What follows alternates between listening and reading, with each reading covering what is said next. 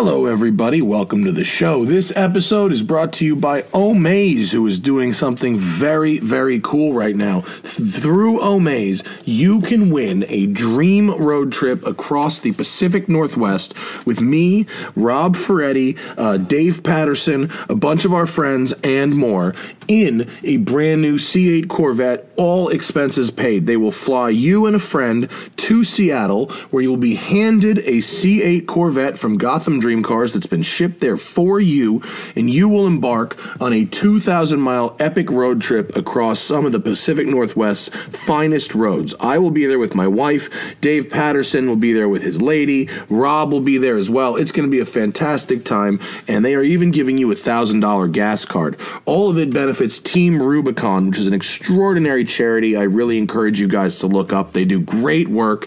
Uh, we love it, and that's happening in July. But the contest goes from now until April 24th. So go to omaze.com slash the smoking tire. That's omaze.com slash the smoking tire to enter.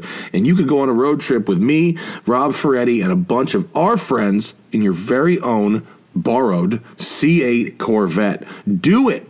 Also in our blipshift store right now blipshift.com slash tst we've got a brand new shirt from now through april 16th only. Get it while it's hot folks. It's the canyon run. If you haven't seen the movie the cannonball run uh, this is a takeoff from the movie the uh, the cannonball run's movie poster uh, with burt reynolds and roger moore. Uh, it is uh, with me and zack as burt or me as burt reynolds and zack as roger moore. It's got the lambo on it. It's got my van. It's got zack's bmw the guys at Blipshift really nailed this one. This is a very cool design. It's only on sale for two weeks only, so you can go to blipshift.com slash TST and get it in a short sleeve, a long sleeve, or get it in a hoodie. All are available. Uh, get it now, two weeks only, now, now through April 16th uh, at blipshift.com slash TST. On this episode of the show, our uh, our remote game is getting very strong. Zack has sorted out all the technology, so we got to give him applause. And our boy Thad Brown, uh, who is a creative director, a cinematographer, uh, and a producer, and an excellent photographer, uh, he is calling in from Dubai, where he is quarantined uh, to his apartment in a land with uh, an even more strict government than us. So he's calling in to talk about the Dubai car scene, drink a bottle bottle of wine with us and uh, and talk about what it's like to be under quarantine in Dubai. It's Thaddeus Brown on this episode of the Smoking Tire Podcast. What up? It's the fucking Smoking Tire Podcast, uh, morning edition. Uh, it's really nice when we do our evening podcast because nobody's around to complain if I smoke weed in the office. And this is sort of the same, except it's the other half of the day. Uh, live and direct from Dubai, Thaddeus Brown is in the house.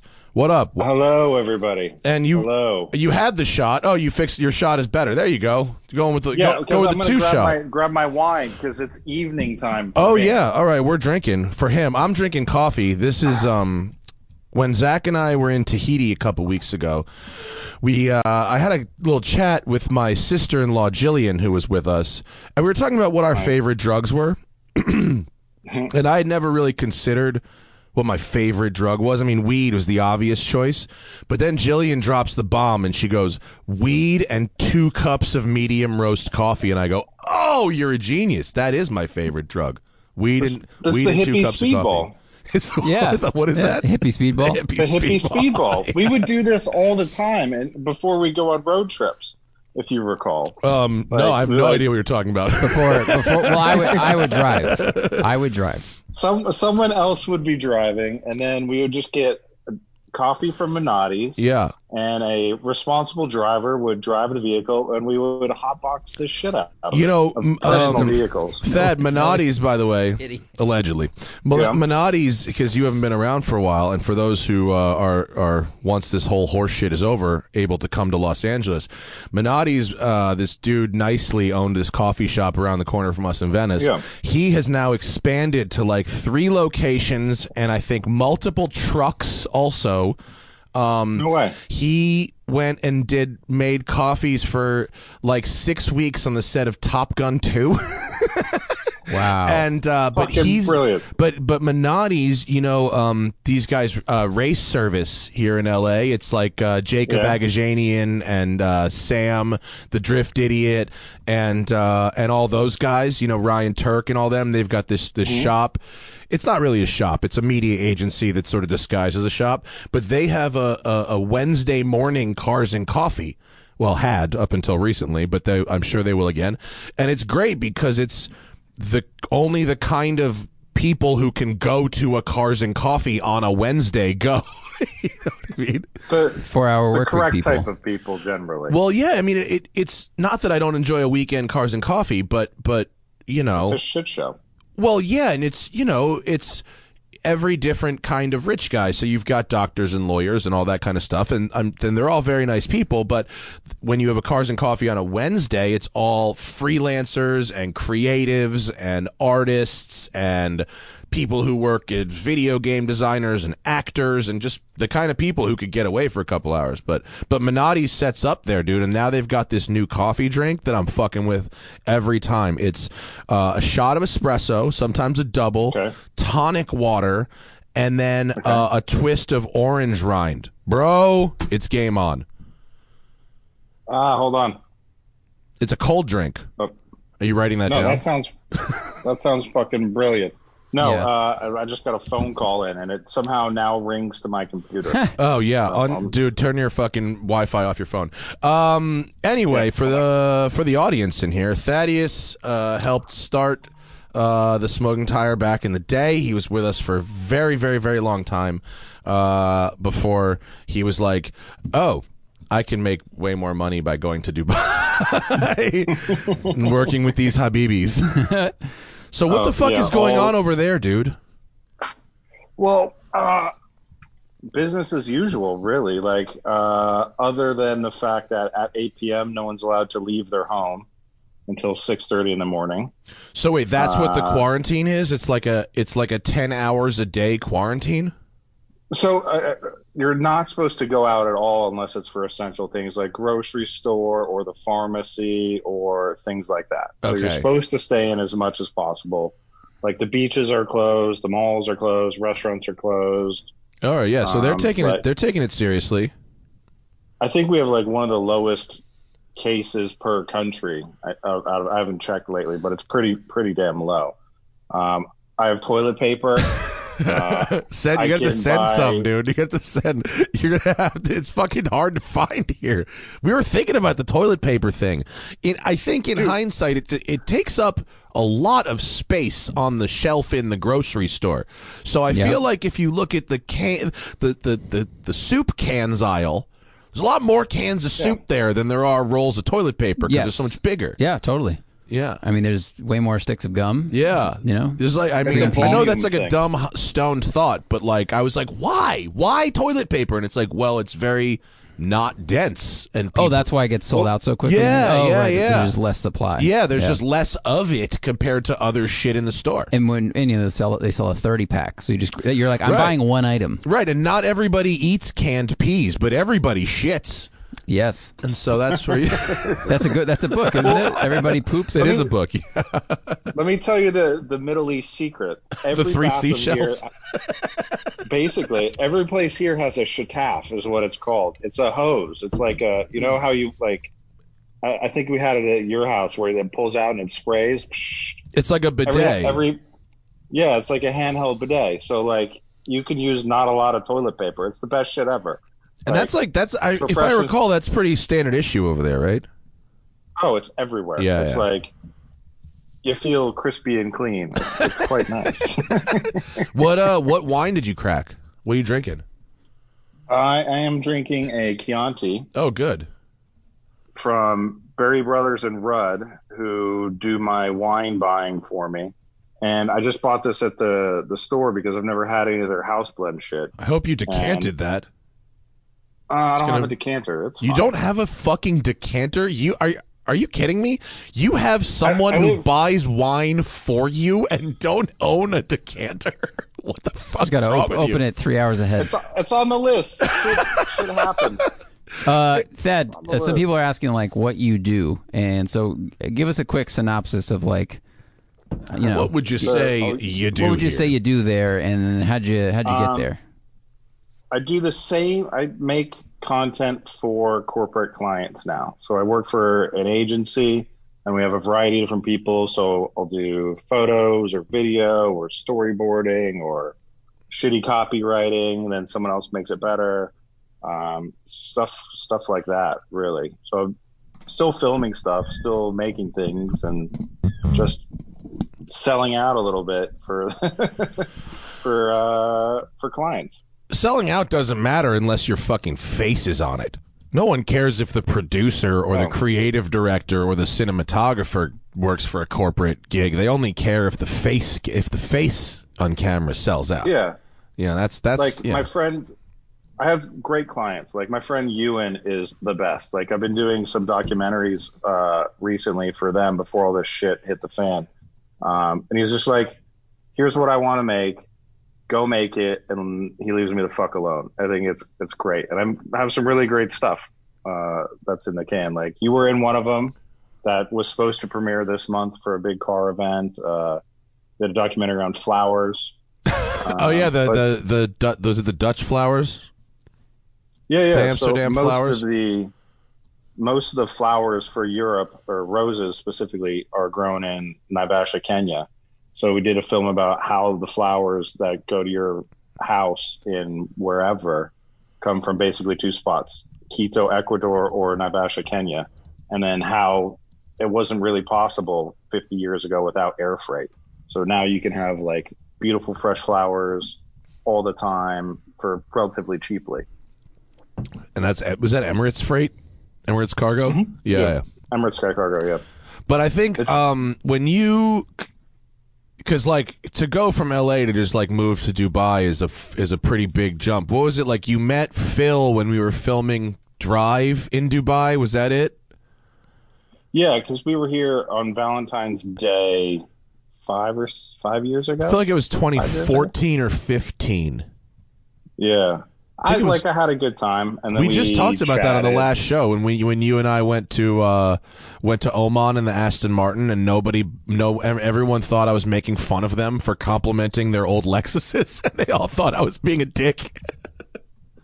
No, the Lexus is the best fucking car here. You get all the black tint. Yeah. You ride people's bumpers. You flash your lights, and people move out of the way. It's the best. or a Land Cruiser, but, but I.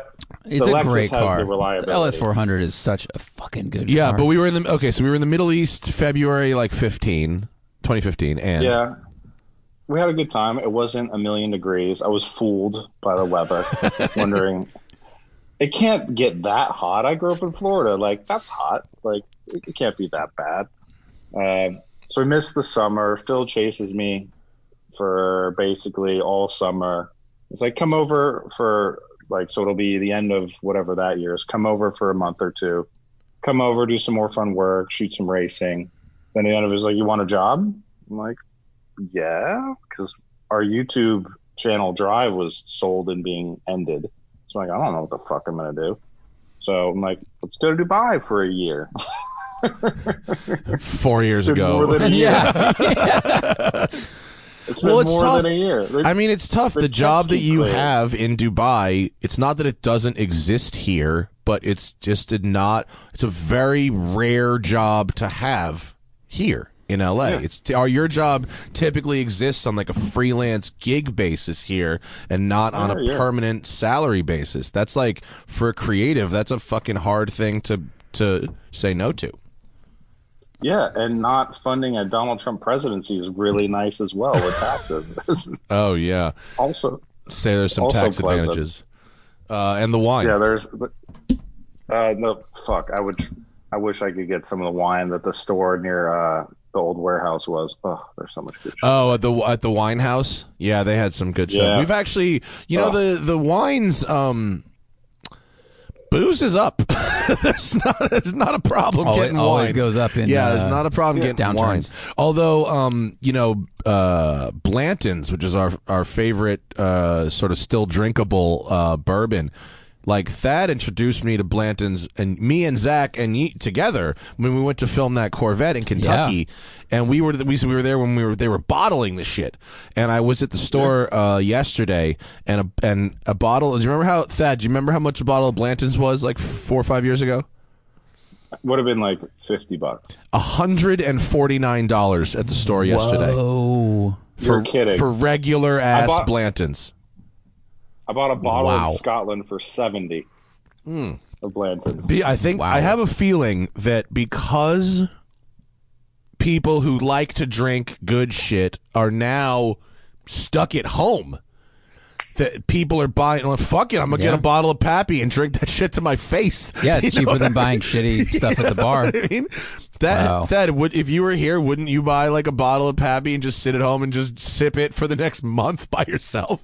I have two bottles of Yamazaki twelve year in the Oh, way back. so Yeah, yeah. Though Um, I remember those when we would just drink it because it's cheap and good. it Yeah. was, yeah. That- and then it- some it fucking like magazine. Forty-five dollars. Well, it won, and then it won whiskey of the year for the world, and then it was twenty six dollars a shot, Yeah, really quickly. yeah, it's and, insane. and it went away. So that's in the. I have a, a a status of what I'm drinking. The the further along this shit goes, the better the booze gets. Oh, see, that's a good strategy. Yeah, yeah. It gets the booze gets better and better as you as you get deeper into it.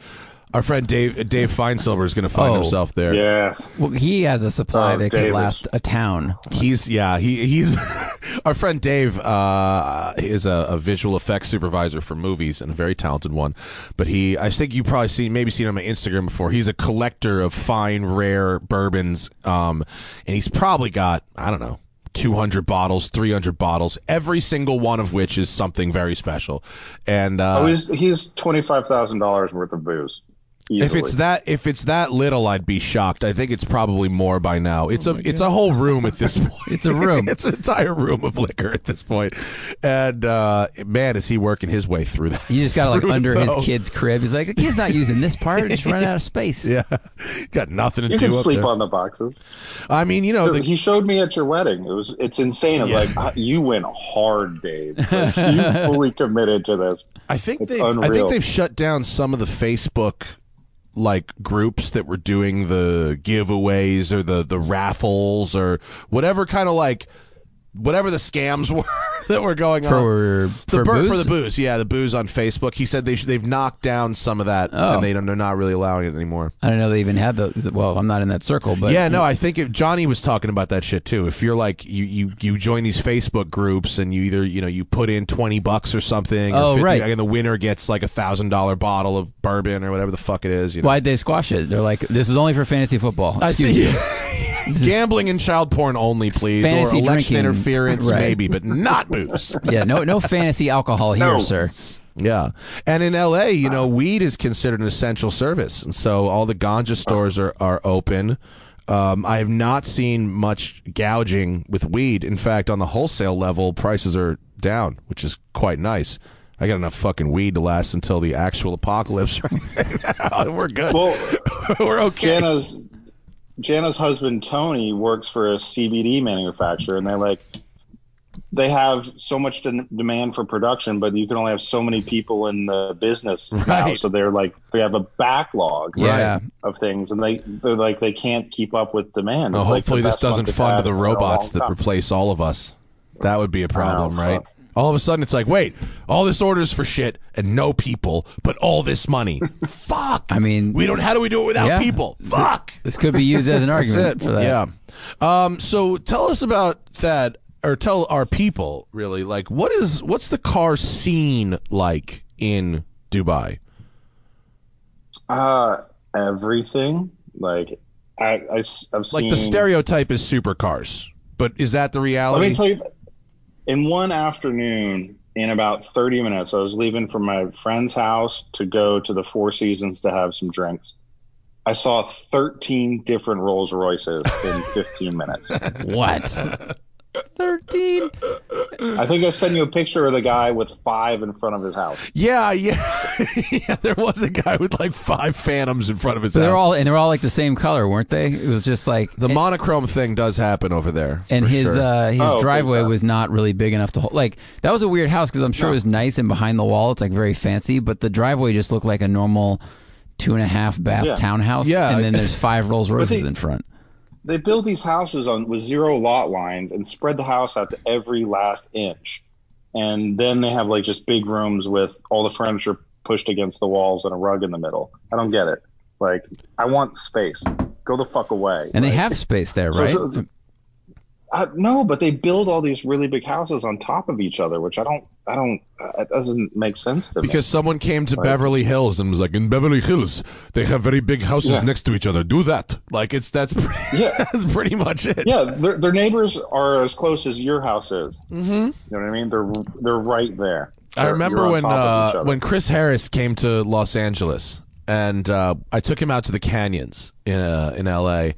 And it's really weird at the very base of the canyons, you know, or even sort of like the towns like on the far side of the mountains. It's like you're you're basically in the middle of nowhere. Like if mm-hmm. you live in like Valencia or Castaic or whatever, like you've decided to live outside of town, okay? But why would you live 50 miles outside of town and then live 6 feet from your neighbor? Like you know Yeah. what I mean? Like you're living in like a dunk dunk dunk dunk dunk, dunk like development that's already most of the way outside of town. What are you doing? Yeah, it's Go weird. one more mile. you, you don't want to be near those people, but these people you love. Yeah. These are my friends. Yeah, Chris Harris was Weird. flabbergasted why somebody would live in like a planned community with like you know wall to wall homes six feet from each other, fifty miles outside L.A. He was very confused by that. Yeah, I, I totally agree. I've been confused by it ever since. I haven't been able to stop thinking about it. That was five years Well, ago. because we've seen we've seen those ranch houses that are like up on the hill or just out in the grass. You're like that looks really nice, and then you see like a housing development. I'm sure the houses are cheaper, but it's just like or a house that's like one dope house that's like on a beautiful cliff, and you're like, wow, that's sick. It's directly above the 405 freeway. and you're like, why? Yeah. Why there? Do you want a view, but you but you don't want to pay for a view? Here you go. Maybe they people just love traffic. Thad has an airport view in Dubai. What? not right now. No, Uh, I have the Burj Khalifa view when it's not sandstormy and clear. Oh, that's cool. is it sandstormy right now? Uh, it was the past two days. Today, today was all right, but uh, When it stands, yeah, it's is it like it gets kind of hazy and you just can't see because or, or is this like the big sandstorms where it looks like everything is ending? It's not like The Mummy. And the rock, like yeah, The Mummy. exactly. Okay. no. It's like it'll it'll like kind of blow in. It'll be really windy. You get no visibility. Like there's just sand in the air, and it like it fucks up your lungs. It's it's terrible. And usually the day after, it's nice and clear and pretty, but it depends. Uh, It depends. So, I mean, so people, there's plenty of people with plenty of money in Dubai, and they can buy supercars and they can buy all that stuff. But what about?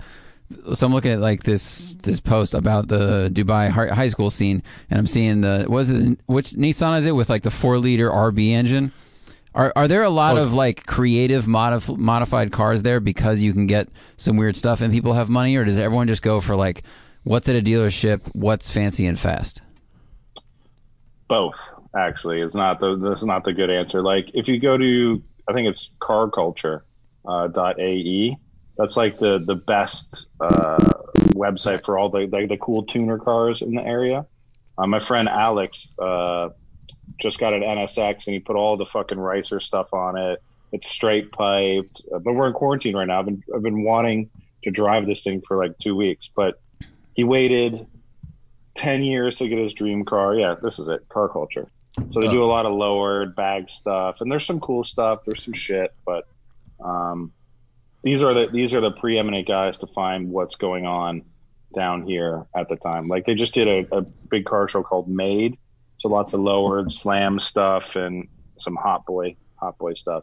Cool. So there's this kind of thing. And like I'm sure you've seen the Aston Martin with like the LS swap. I, I haven't. car? That Oh, the drift interesting. car, Oh, the drift car. Yeah. yeah, Okay. I love that car. thing. Yeah, Yeah. yeah. Actually, is it a Vantage? Yeah. Oh, it's a Yeah, kind yeah. of kind of an interesting It looks. idea. I'll find it. It looks. a Vantage drift sick. car might be pretty rad, actually. I mean, it's like roughly the footprint of like a 370Z, right? It's got good Dude, uh, uh, balance. the, the Vantages here are so cheap. Yeah, they're pretty cheap So here cheap. too. But I mean, what I what I do find kind of interesting about Dubai is with it's at least my impression of it is there's not a lot of nostalgia, you know, for anything. Nobody really buys uh, the car they dreamt about in high school. It's all it's either kind of the newest thing or it's um, you know, pretty crazily modified or it's like the nicest thing you can afford but it's not like they don't have a sense they don't have ironic cool. You know what i mean? You're not going to s- see Yeah. um but they did have some like some pretty crazy shit over there don't get me wrong. I mean but it just it's some of the stuff that like thad remember like those sort of like lesser pre-merger AMGs that you were sending me from Dubizzle like two years ago, like the the a the the the C or E thirty four or whatever CE thirty four, like the coupe, the There's three like a point four. C forty threes that pop up. It was like the the, boxy ones. Yeah, the, like those are crazy, crazy cheap. There's just no nostalgia for those, right? It's either like super classic icon or brand new. Well, I, I went and te- well this year has fucked my plan for uh, but I went and test drove a Ferrari 360. Yeah, did you Um, like it? Yeah, man. Loved it. I think I sent Zack Zack a picture. You did. Um, It was But so nice. cars like that don't get any love right now. It's like forty eight thousand dollars, Oh, really? and any yeah any 360 in the states right now is sixty. Like nobody gives a shit about. Yeah, in these cars that fairness, aren't we current. have fucking Carfax here. It's the- a- like the, uh, No, the it's- average quality of a used Ferrari in Dubai is definitely worse than the average quality of a used Ferrari here. It was owned by a Swiss guy its entire time. It would have been the sec- second or third owner. Oh, I mean, look, forty-eight grand for a 360 is not bad. It's amazing. Not, it's not Are bad you at kidding? all. It's incredible. I drove it and it, it was like, this is great. The clutch F1 thing is like, it is what it is, but it wasn't terrible. I think it's still for sale. I think it's listed at 195,000 dirhams, which is like 50 grand. And how many Whatever. kilometers were on it? 60,000 kilometers or Eh, that's not terrible. Not No, that's okay. It was Yeah, nice. No, like, and it just had a recent service and all that stuff. We're gonna have But- um on Friday. Uh, Rob Ferretti is gonna be on the show, and he's been through. Fuck me. I mean, not even including the rental company. He's. I'm just talking about personally. He's been through at least three 360 spiders, maybe four at this point. He he literally buys them for like fifty thousand dollars with miles, 30, 40, 50,000 mile cars, F1 cars, buys them with miles, puts a new set of tires, does a service, and puts five to ten thousand miles on it over the course of a year, and then sells it for exactly what he paid for it, and it will and it costs him five grand to own a 360 for a year.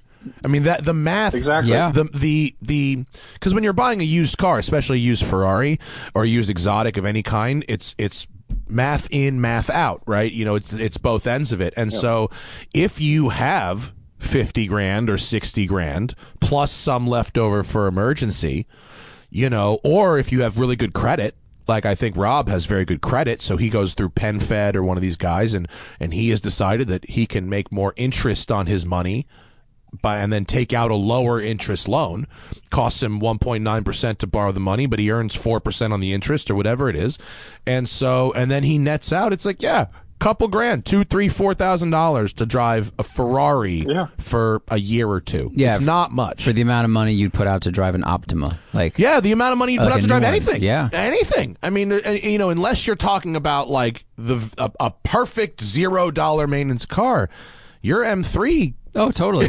You oh, know, yeah. You know, it's uh, but I, dude, Thad, if I were you, 360 is not a bad way to spend your time over there. Is it? It was a coupe Well, Spider? this year's this year's kind of fucked things a little bit, so I don't think it's the most fiscally responsible decision to buy a, a Ferrari for my birthday. we'll, we'll give it another year. But like a 360, I think is way prettier than a 430, and I think it'll age much better if you look at it for keeping it for 10 years or whatever. Then it's it's I think it's not a problem to buy it at the bottom of uncool valley. uh, I agree. which I It's it's reaching minimum cool right about now. Um, Yeah, pretty soon they're going to And start. the 430 is not handsome. No, they're not. And and, and I've driven all of them, and they are definitely faster than the 360s, but I don't really think they're much more fun. Um, uh, they don't sound as nice. Um, the performance differences to me are not. I'd rather have a 360 with a really nice exhaust and a set of challenge wheels and grills than a 430, personally. Yeah, concur. I've been eyeing 328s though. I'm, Oh, I'm they're so expensive now. 328s. No, Yeah, There's- dude. They're Yeah. they're in the 40s They're- and they're not 50s. cheap.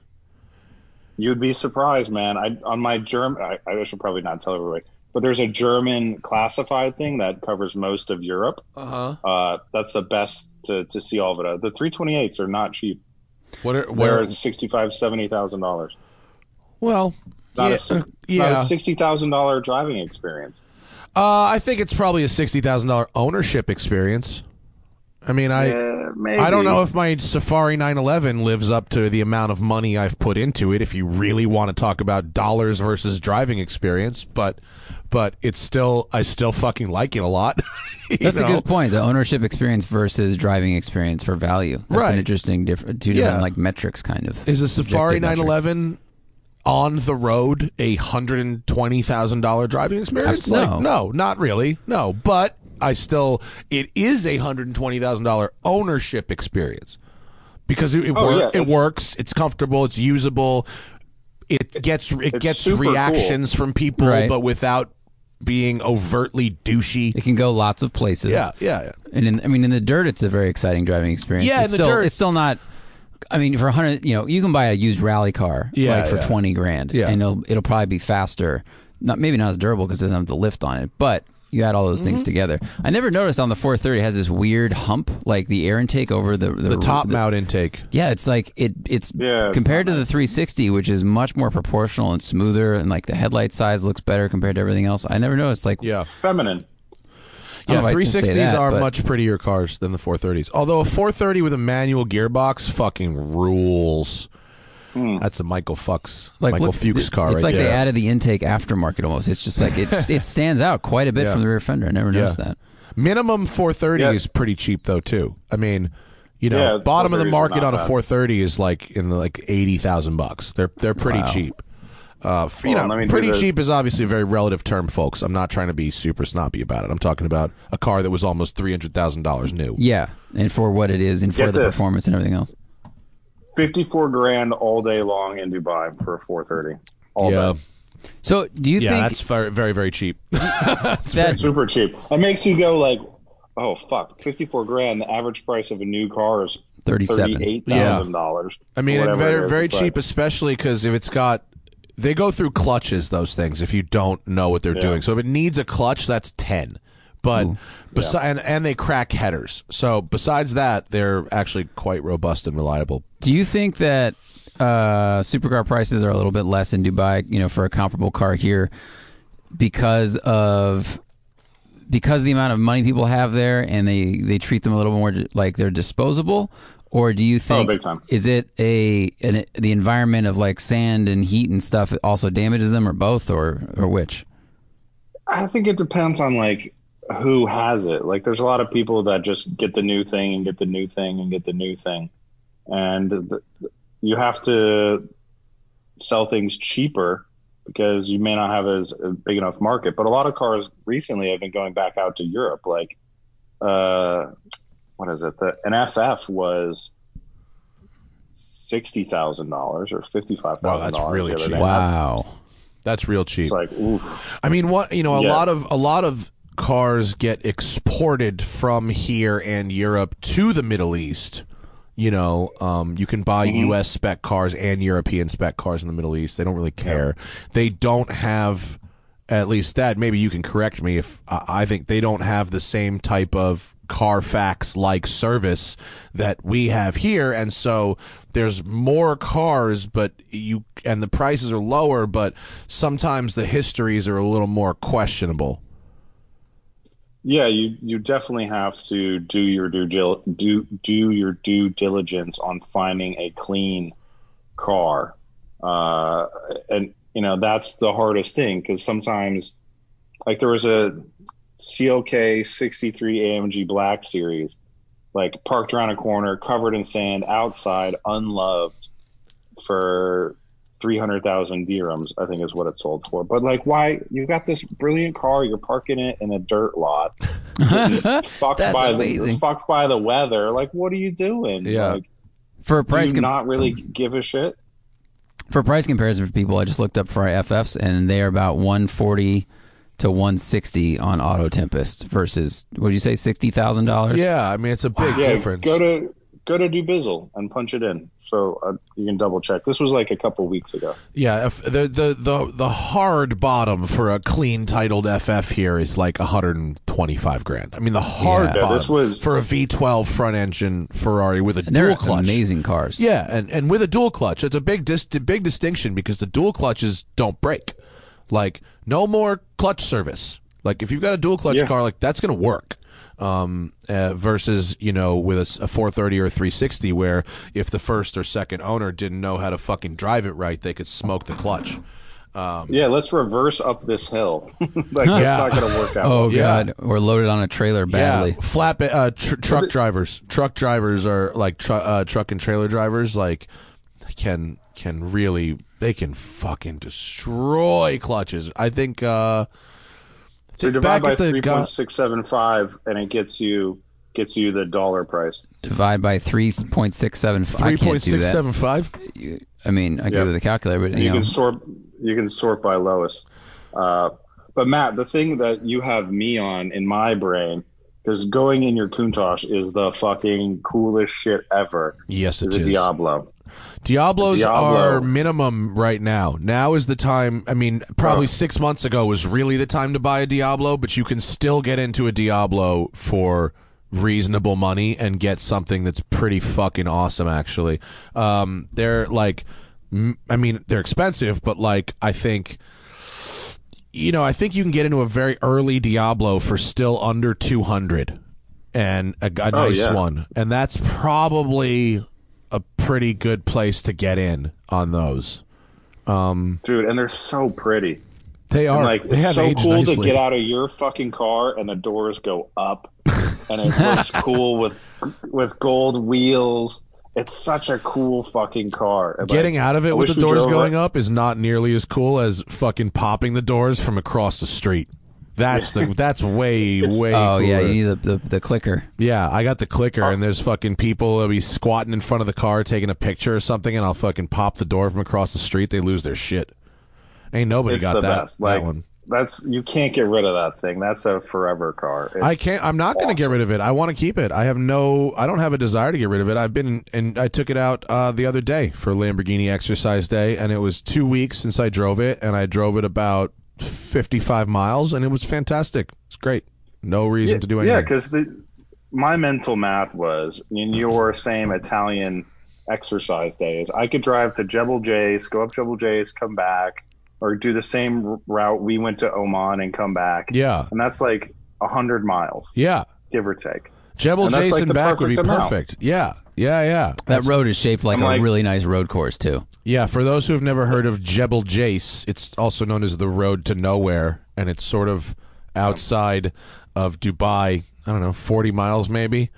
And It's an uh, hour from my house to the bottom of it. On the, they have a new road that goes straight there. it's pretty hour fucking on the dot. awesome. There's, there's really no laws, and uh, it's very wide and very very steep and cool. Yeah. No, yeah, the uh, there's a guy. Uh, there's a thread on like Reddit the other day. Did we talk about this on the show or off the show, Zack? I think we talked about it off the show. There's a thread on Reddit the other day, um, and someone just asked like what people who owned V12 cars, what their fuel economy was, and so people were responding with various cars and whatever. And one guy responded and said he had a Diablo that he had put 115,000 miles on driving from uh, London to like the south of France and Italy and Switzerland and shit over a period of like 10 years, uh, which sounded really the way to boss to, me. That guy has had such a good life. What's such that say? Highest life. mileage Diablo I've ever seen? What's that? What's the highest mileage Diablo they've ever seen on Lambo, whatever forums that is?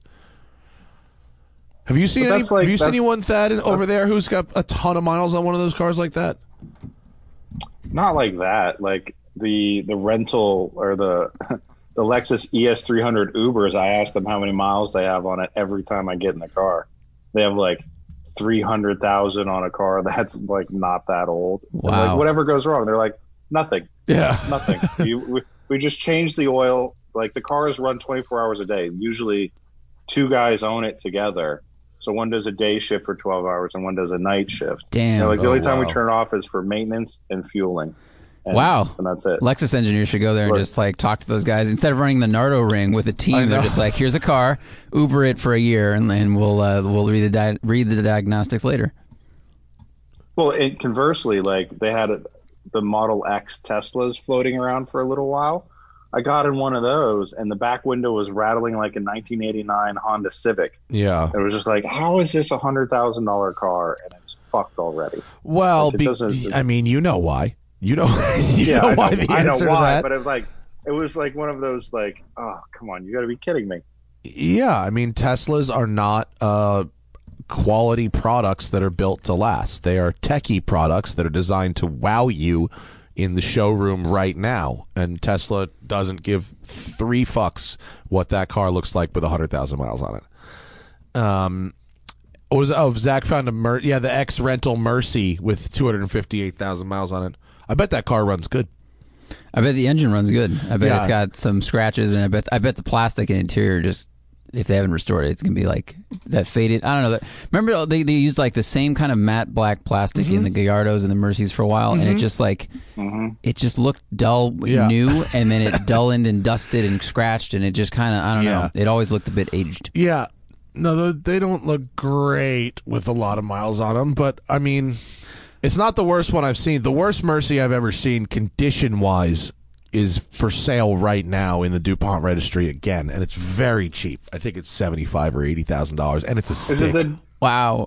is it is it the dead rapper Murci and it's another form? No, that car is lost to the annals of time. I, I don't remember where the dead rapper Murci ended up. This one, this guy in Texas who I met, it's it's a green car and it has uh it's been like it's got like an American flag sort of paint job on the side of it with like the signatures of like thousands of highway patrol officers on it. And it's paint. It's all paint. And that would be one thing. Okay, it's got kind of an ugly paint job, but that's probably immune to speeding tickets. Um, but like when I saw it, just like it had like four mismatched tires, and the exhaust was bent, and the whole fuck everything about it was bent or broken, and so it was it was very cheap on on it's in Dupont registry right now, but it it looked like uh, it was like as bad as like not quite as bad as Freddy's movie Murci, but as close. I mean, it was it's it was janky. Jeez. and, and that was the that's pretty much the worst one I've seen outside of Freddy's trashed Murci, which uh, he did fix reasonably well. Yeah, he, he fixed everything. I drove but- that car very briefly. Yeah. It was mechanically it was still a little rough. But Oh, really? looked- well, yeah, it was a SEMA car, and so And then a movie car. It was a movie car and then a SEMA car, so it looked oh. really nice. It just felt a little sloppy. That was all. I mean, I'm sure unless he did the bushings and checked all the like frame, like Yeah. a movie car probably gets driven really, really hard, Yeah, yeah. especially one that's doing a lot of stunts on Fast and Furious. So like all the things that are bolted together are going to jiggle loose a little bit, It and then felt if it goes to little tired. SEMA, it doesn't have to drive at all. So they're not replacing any bushings unless they're selling them. So Yeah. that's just it's No, it was fine. It, it drove. It was all right. It just felt a little on the tired side. You know. I was driving I do behind love- like, oh, go ahead, Thad. Oh, sorry. I do love Freddie's channel though. Like when we met him, however many years ago, and like he came in, we interviewed him, and the uh, thing was like, "All right, it's a cool dude." But like the past couple of years, he's been making some really awesome stuff. Uh, he made I've some been- really I've- smart choices. he was like, Yeah, I've been watching, He was like- like, these pimp my ride cars did well on TV ten years ago. Let me repimp the same cars on the internet. It's genius. Yeah, Yeah. I'm like I don't, I can't wrench on a fucking car, but I like watching him do it and like do whatever he's doing. I think it's kind of it's nice because there's nothing really good on TV anymore. Uh, I can't. Uh, I don't. I don't really watch his show, but I'm happy that he's doing a thing that has gotten him so successful. And I Yeah, like totally. talking to him about it. It's like everyone else. I don't watch anybody's show, but I text back and forth with them. We talk about what they're doing. Because that's a lot faster. Yeah. That's a lot faster. Yeah, Yeah. yeah, yeah. Um, Thad, what about the t- what's going on in the fucking dunes out there? What are people doing in their dune builds? Uh, they're just crazy. Like it's all about the Nissan Patrol. The Nissan Patrol is the one. Why is that the one? Big- It's a basically it's an inline six with a cast iron block, and you can put like fifty pounds of boost through it. Jeez. That's the R. Those are the RB thirties and forties, right? Yeah, yeah, yeah. yeah. It's I rode in a thousand plus horsepower one at the racetrack in a in a standing mile thing. Oh my God. What It's- did it do in the mile? It's not okay. It's not. It's not okay to go that fast that high up. And, No. like, it gets like like a big lifty feeling. yeah. Well, that's because all the air is running into the windshield and then just pushing the front, Yeah. the whole thing, like tilting the whole thing back. Uh, What Yeah. do you remember the mile like number? one on the the model number. no, no, the mile number. You said you Oh. did a standing mile. What was the number? Uh, fast. I think it wasn't like a full mile, but I think we hit like 260, 270 kilometers. oh my hour. god, that's really fast. Yeah, it's like 160 miles an hour. what, That's what really Yeah, yeah. year are the? Oh, it's on the it's on the front straight of the Dubai Autodrome. Like um, on their, they do like a a, a, a roll racing night uh, Mm. for things. So there's like Faisal took his P1 LM out there, um, which is the coolest fucking car. It's the coolest shit ever. Um, if you- if you go to his Instagram, you could probably see it, Zack. What um, what year are of patrol are people mostly modifying? Are they like these more boxy ones, or like what what years were the big four liter RBs? Show me, It's show like me late picture again. It's 90s, not the right? big- Like it's I'm seeing some. 98 to 02, like the same time the R34 Skyline was being made. Like, Yeah, kind of. Zack, move your cursor up. Yeah, like that body style. The, okay, the boxy Forget ones. like Yeah, the Y, boxy the guy. Y60 or whatever. And they hold their residual value really well here because there's like they take a lot of shit kicking. They're solid rear axle, front and rear. You put on like um, like some Koni shocks, and you can just beat the shit out of them. Um, but every time I've gone off roading recently with people, we've gone over like four dunes and it got stuck. I'm like, oh, fuck Well, you just need. Oh my god. this. It's just like I don't want to dig out, dig myself out every time. So that, that kind of ruined it for me. It's like you, you're good and you got stuck. Look at that fucking turbo he just pulled up, dude. What the fuck? This, uh, this is a picture of a So- patrol that has like no front body work. It's got a huge intercooler, and then the turbo looks like 100 millimeters, but it's not. It's mounted uh, a foot above where the hood would be, and then the exhaust and wastegate pipes go off at a 45 degree angle to like Just the driver's straight- left, yeah. just straight out. This is just pure So speed. Oh my is- god! this- Look at all the stuff that's above the hood line. There's like an oil catch can. They just bolted stuff anywhere.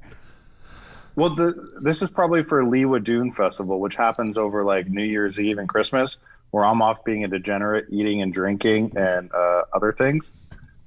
So they do this in this giant fucking dune out like an hour outside of Abu Dhabi. It's called Liwa, L I W A. And these guys is where everybody shows up. It's like a, a week party of off road dune madness. Like they do all the racing at night th- during the daytime. So it's Oh, like a, gl- it's like a. Glamis. It's like a it's like what they do in than- Glamis here. than- Yeah. It's it's fucking huge.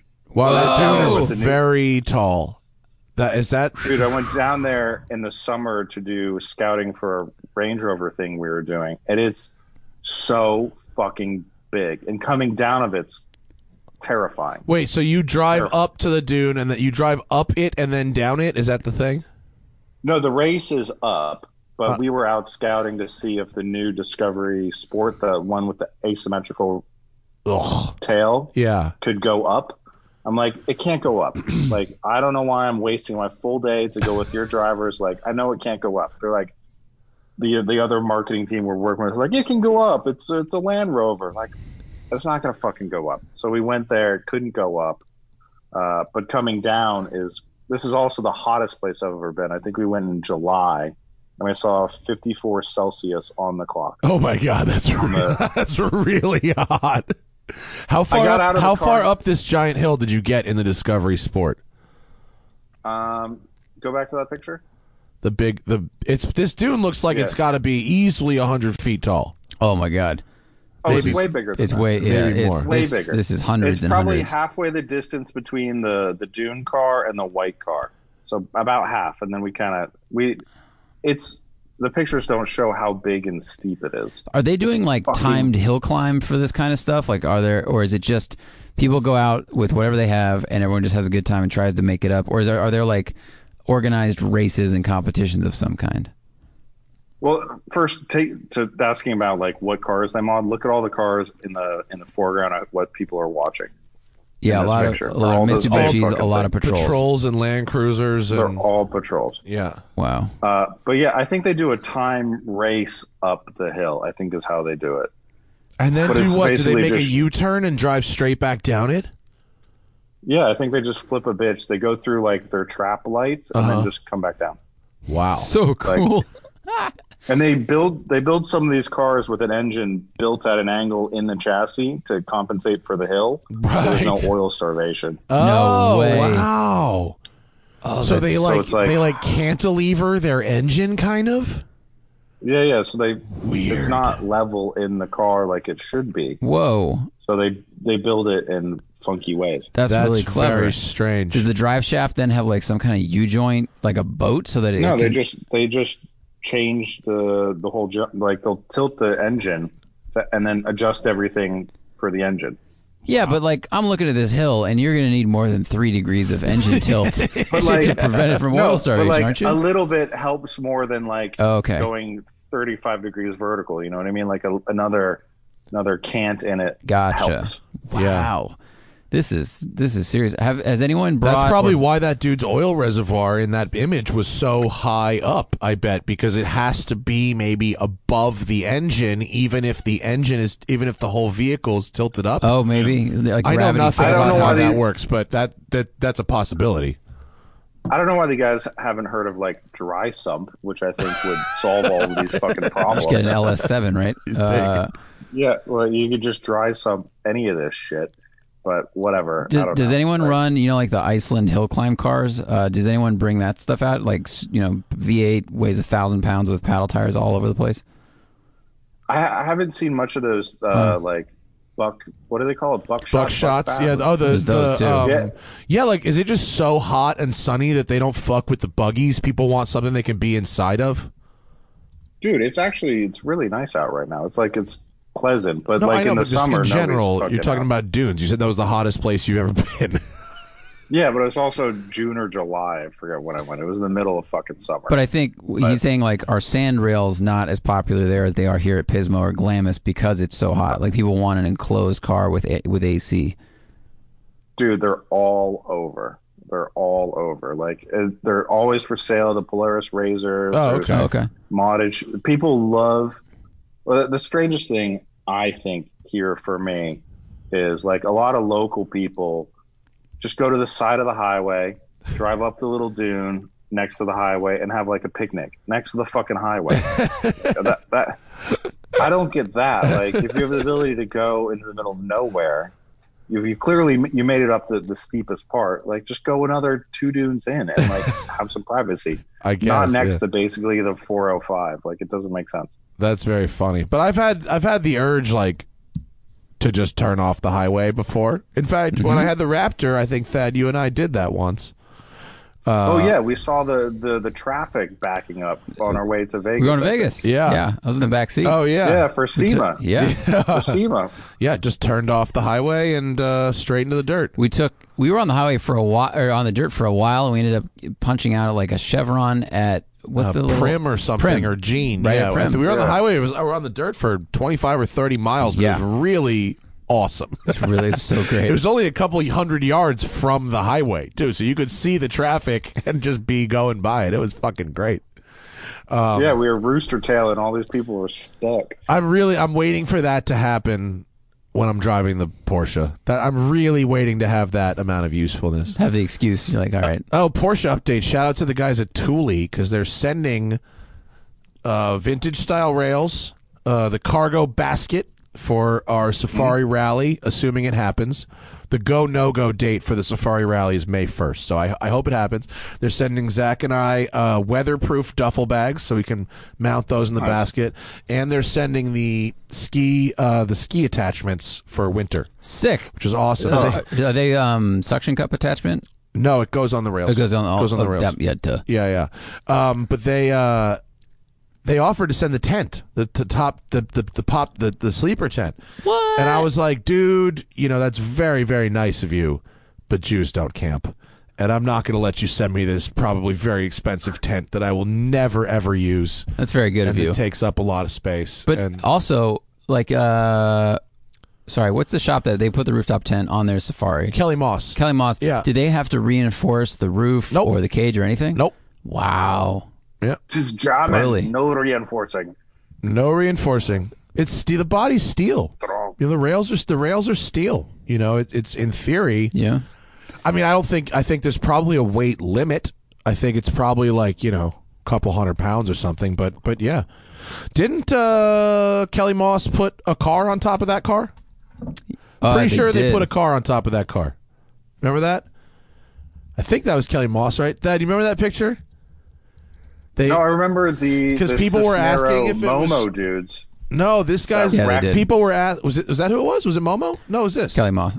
people were asking how much weight the thing would hold, and so they fucking forklifted a GT3 on top of the rack like a boss. Like, the fuck out of here! That's so gangster. Fuck off. That's great. Yeah. So There that, you go. Holy crap. Isn't that cool? What a Wow. great, what a fucking great picture that I is, don't- isn't it? What we are looking at is a uh, cup car sitting on top of a Safari 911 on the roof. Literally sitting on top, level, incredibly. Uh, wow. So they just put they just put supports, not supports. They just whatever they put on top of the roof rack. It's the thing they that holds the, car tent. On top of it. It's the base for the tent. that It's is just sitting on the base for the tent. Yeah, yeah. Okay, your It roof works. is very strong. all right. Your roof is incredibly strong. Yeah. I was not expecting that. Yeah, yeah, yeah. And Kelly Moss's car is a little different from mine, but they didn't change the roof or anything. That, that's just that's how it comes. It's pretty cool, huh? Well, the, the I so someone on Instagram posted watching All Cars Go to Heaven again. So I reposted it, and then they asked me like, "Are we going to do another one?" And I know we had a, a, a chat on via email privately, but I think now that the world's ending, if we get a chance, now that we have nothing again, else to do.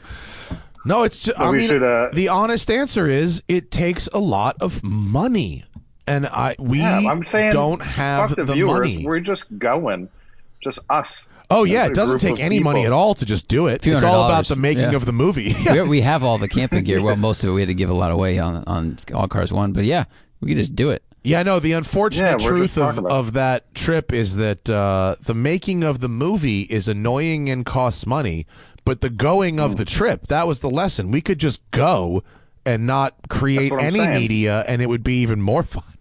Yeah, it would. Yeah, exactly Then it'd, be I'm re- then it would be relaxing. Yeah. it'd be relaxing, fun, or terrifying depending on what's happening, but not like the stress of did we get the shot? Yeah. How many cameras do we need? Do we need a moment here? How's this going to stitch in the story? Like you got to Yeah. think of all that stuff. and also, you know, it's. I, I- I've said this before, but when we made the first one, it was like, okay, we just need to come up with the amount of out of pocket expenses it takes to make this.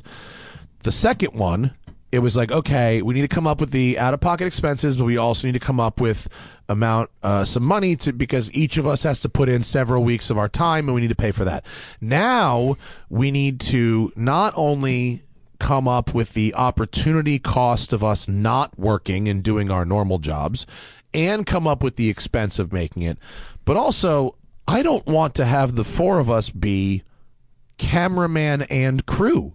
That sucks. I don't want to do that. And so, Yeah. if we're going to do it again, we need to come up with a budget that will allow for an actual film crew, which is very expensive, as you well fucking Oh, re- remember the pilot we did with a film crew? Ugh, That was funny. piece of shit. When I flew over there, when he had the G63. Forgot Fuck about that. Yeah, I'm yeah. just saying, let's go to fucking uh, Zack. Where'd I send you the links to the self-drive safaris on the what in South Africa or something? Like Kruger? Namibia? Namibia. It was like 14 days, Oh, yeah, yeah. 1200 bucks. You get your own car. The the flight from Dubai to down there is cheap. We just got to get you guys here. Oh, I'm then we'll glad go- your flight is cheap. What do you think LAX to Namibia is? No, notice he left out the flight from here to Dubai. No, like there's deals from LAX, and this coming. So year, what's the, the point? Is flight it? Are you saying we should buy some shitbox patrol and do this in a shitbox No, no, patrol? no. This is like a, a No, company ah, they that, got cars for us. yeah, Oh. you know, you pay them, they provide Let's you an just off-road vehicle, and you Really? just do the trip. That sounds fantastic. I would definitely do Dude. that. I would 100% do a trip like that. That seems that Room seems and great. board, it's fucking great. Yeah, like, like, let's I've bookmark that. I could Yeah, that's, I probably get is- honestly, I could probably convince Land Rover or someone to send us a truck there if we were going to do that. I that. think it's That'd be feasible. real cool. I know that I know the guy that runs Land Rover Middle East and Africa marketing. Really? That's So we the, could probably that's the guy it we need. in new Defender. Yeah, that's the that's exactly what we want to do for sure. But I think That's we what I'm talking about. we have to wait. But that sounds very good. That and we're doing Really more cool. more of the yachts. Oh, dude, I'm so jealous about your fucking yachts. We missed I didn't on listen this to the episode because I was I was going to ask you about it, but then the world's ending. Well, So- someone er- asked earlier. We actually have a lot of questions, but someone said now that Thad's on, we should tell the boat story from our first trip. Oh yeah, Have we not told that story? never on the I mean, show. We've alluded to it. We've never actually told it. Do we not? We we, we We're can also great not tell it. I I have no problem telling it. We've successfully completed a charter since then, so it's not it's not that big of a deal. Uh, yeah, all right. We What have there are too many day. super chat questions, folks, for us to get to all of them today. I told him to stop uh, a Cut while it ago. off. Um, you want to tell that story? I'll tell it. Thad, feel free to feel free to You jump in it, wherever you like. Um, so we charted we chartered a yacht in Thailand uh, two years ago, and uh, we we had successfully gotten through like five days or so of our charter, and we arrived at a place called Koh Phi Phi Don, which is like the party island uh, in Thailand. it's basically like St. Thomas if you're a Russian, pretty much. But there, it was ravaged by a, uh, a tsunami a few years ago. But there's all these clubs and bars on the beach, and it's a mixture of Thai people and uh, Eastern European tourists who basically treat this place like they're Caribbean. and backpackers And backpackers. shitty Yeah, backpackers. like twenty-two-year-olds are you know sleeping somewhere for five bucks a night. Right. So we have this 50 foot catamaran and in a bear in a, in this charter and we are given this instruction manual basically of everything you need to know to, to take this boat from place to place. When you arrive at Phi Don Harbor, you will anchor here in 10 meters of water. Do not anchor here or here or here etc. Right? And the bottom line is if you follow the instructions and put your ego aside, everything will be fine. If you think, stranger to this strange land, that you are smarter than the book written by people who have been there, boy, are you going to have a fucked time.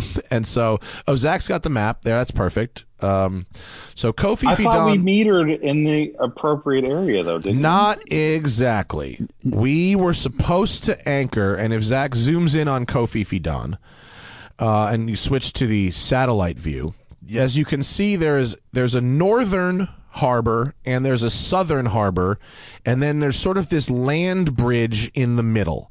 The land bridge you? is We're on where the southern. we yeah, so we anchored in the southern harbor, and the land bridge is where all the civilization is, and the beach bars are on the northern beach.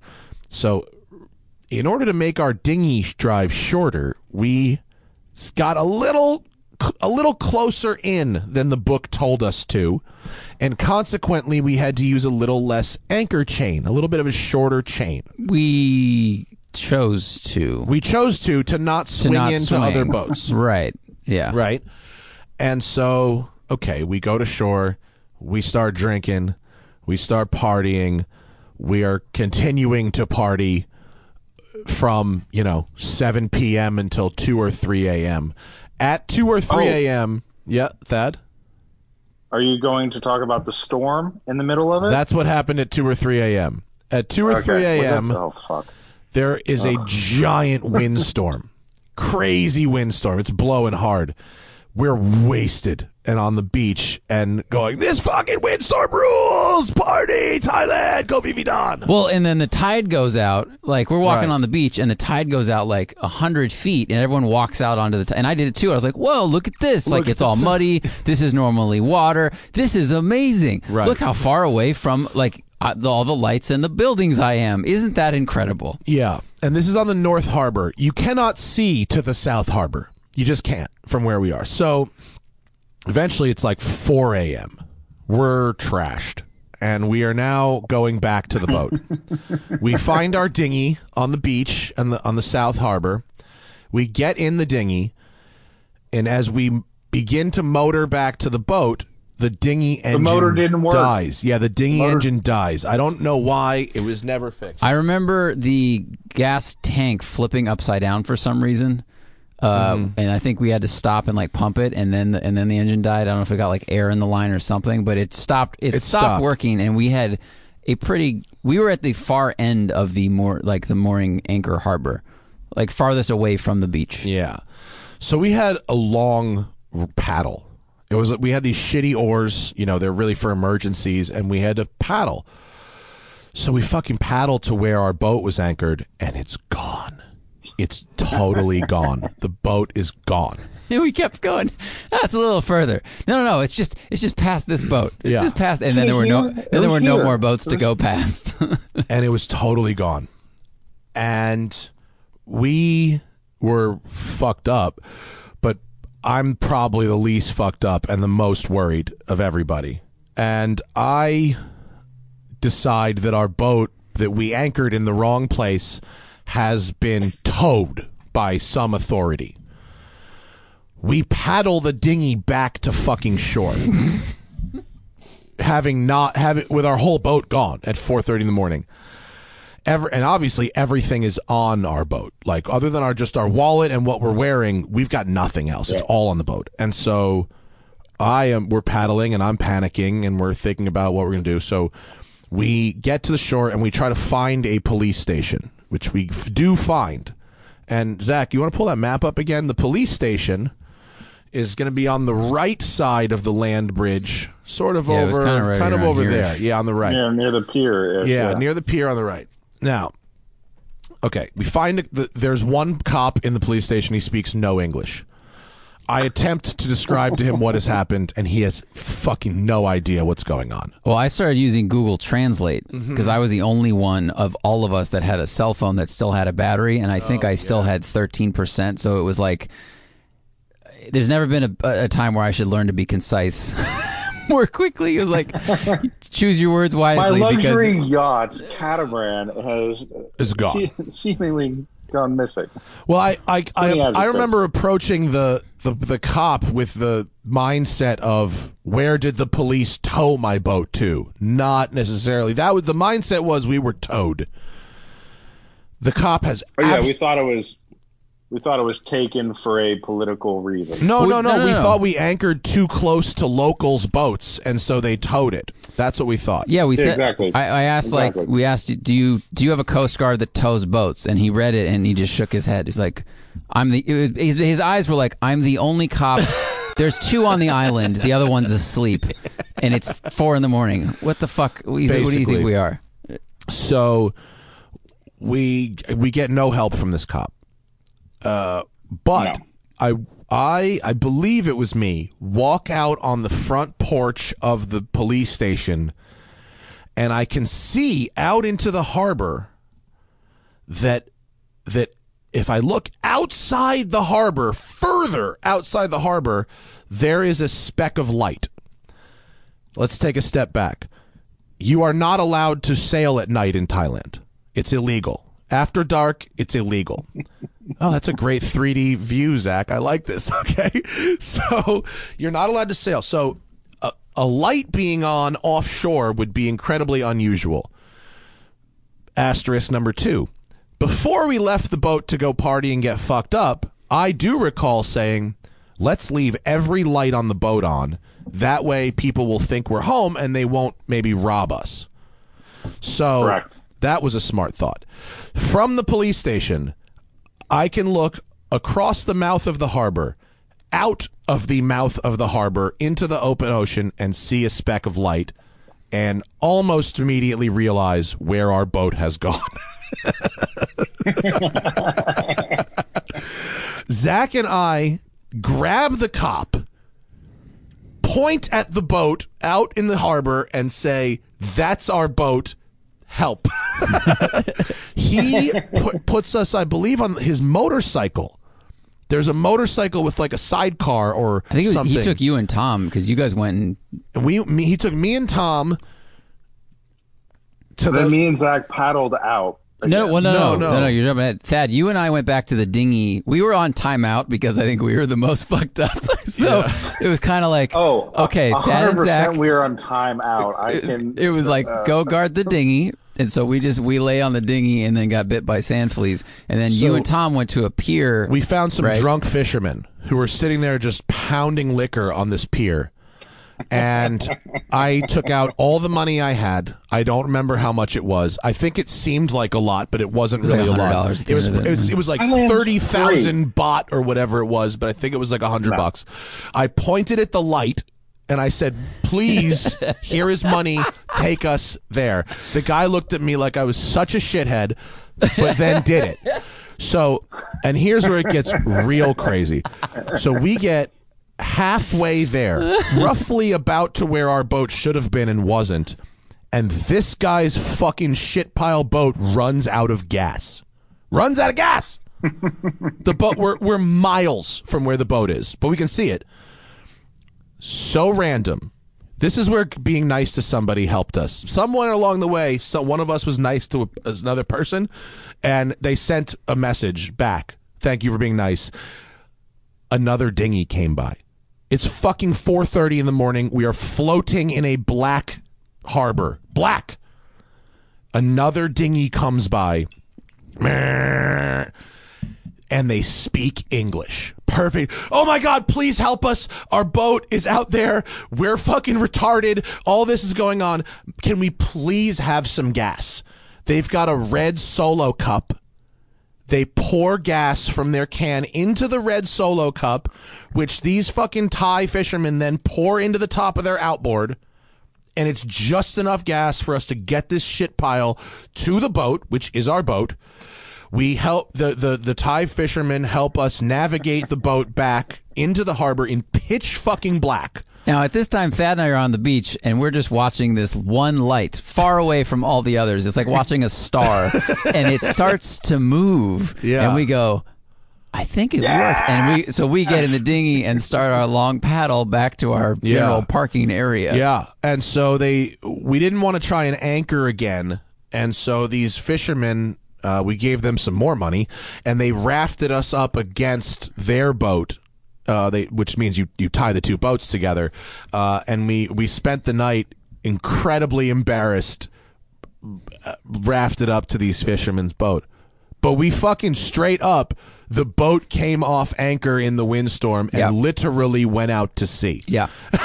and and if we didn't if we didn't go to the police station we wouldn't have had the angle the viewing angle to see it because from the shore where the fishermen were like the way the boats were moving around in the wind like like actually when we went to where the boat should have been and we couldn't see it it was we were actually blocked by another boat from being able to see it. Like it seemed impossible that the boat would have come off anchor and then also not hit anything else drifting out and then the other boats moved back over to totally block our view at the very moment we needed to see that like we could have probably kept paddling and, Seen gotten it, probably. you know and gotten it and figured it out on our own But there like, was so much light around us, like we had to be somewhere where you looked out, and because it was the one light in a sea of darkness, Yeah. not among the other thing. And Yeah. and and people picture yourself if you're looking out toward the ocean. If the boat had gone to the boat went to the left and got snagged on like a reef. If it had gone to the right, a tenth the distance it went left, it would have run into a cliff. yeah and then sank. rocks and mountains, and it would have been a huge, huge problem. very fucking expensive. It didn't hit anything. It didn't hit anything. No one ever found out about it. Nothing ever happened.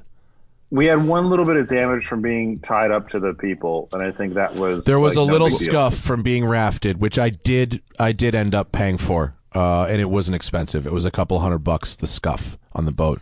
But fuck me, dude. I mean, we came, we came minutes from absolutely losing a yacht in the middle of the fucking uh, uh, Ao Chalong Bay in Thailand with nothing, with no phones and no money and nothing.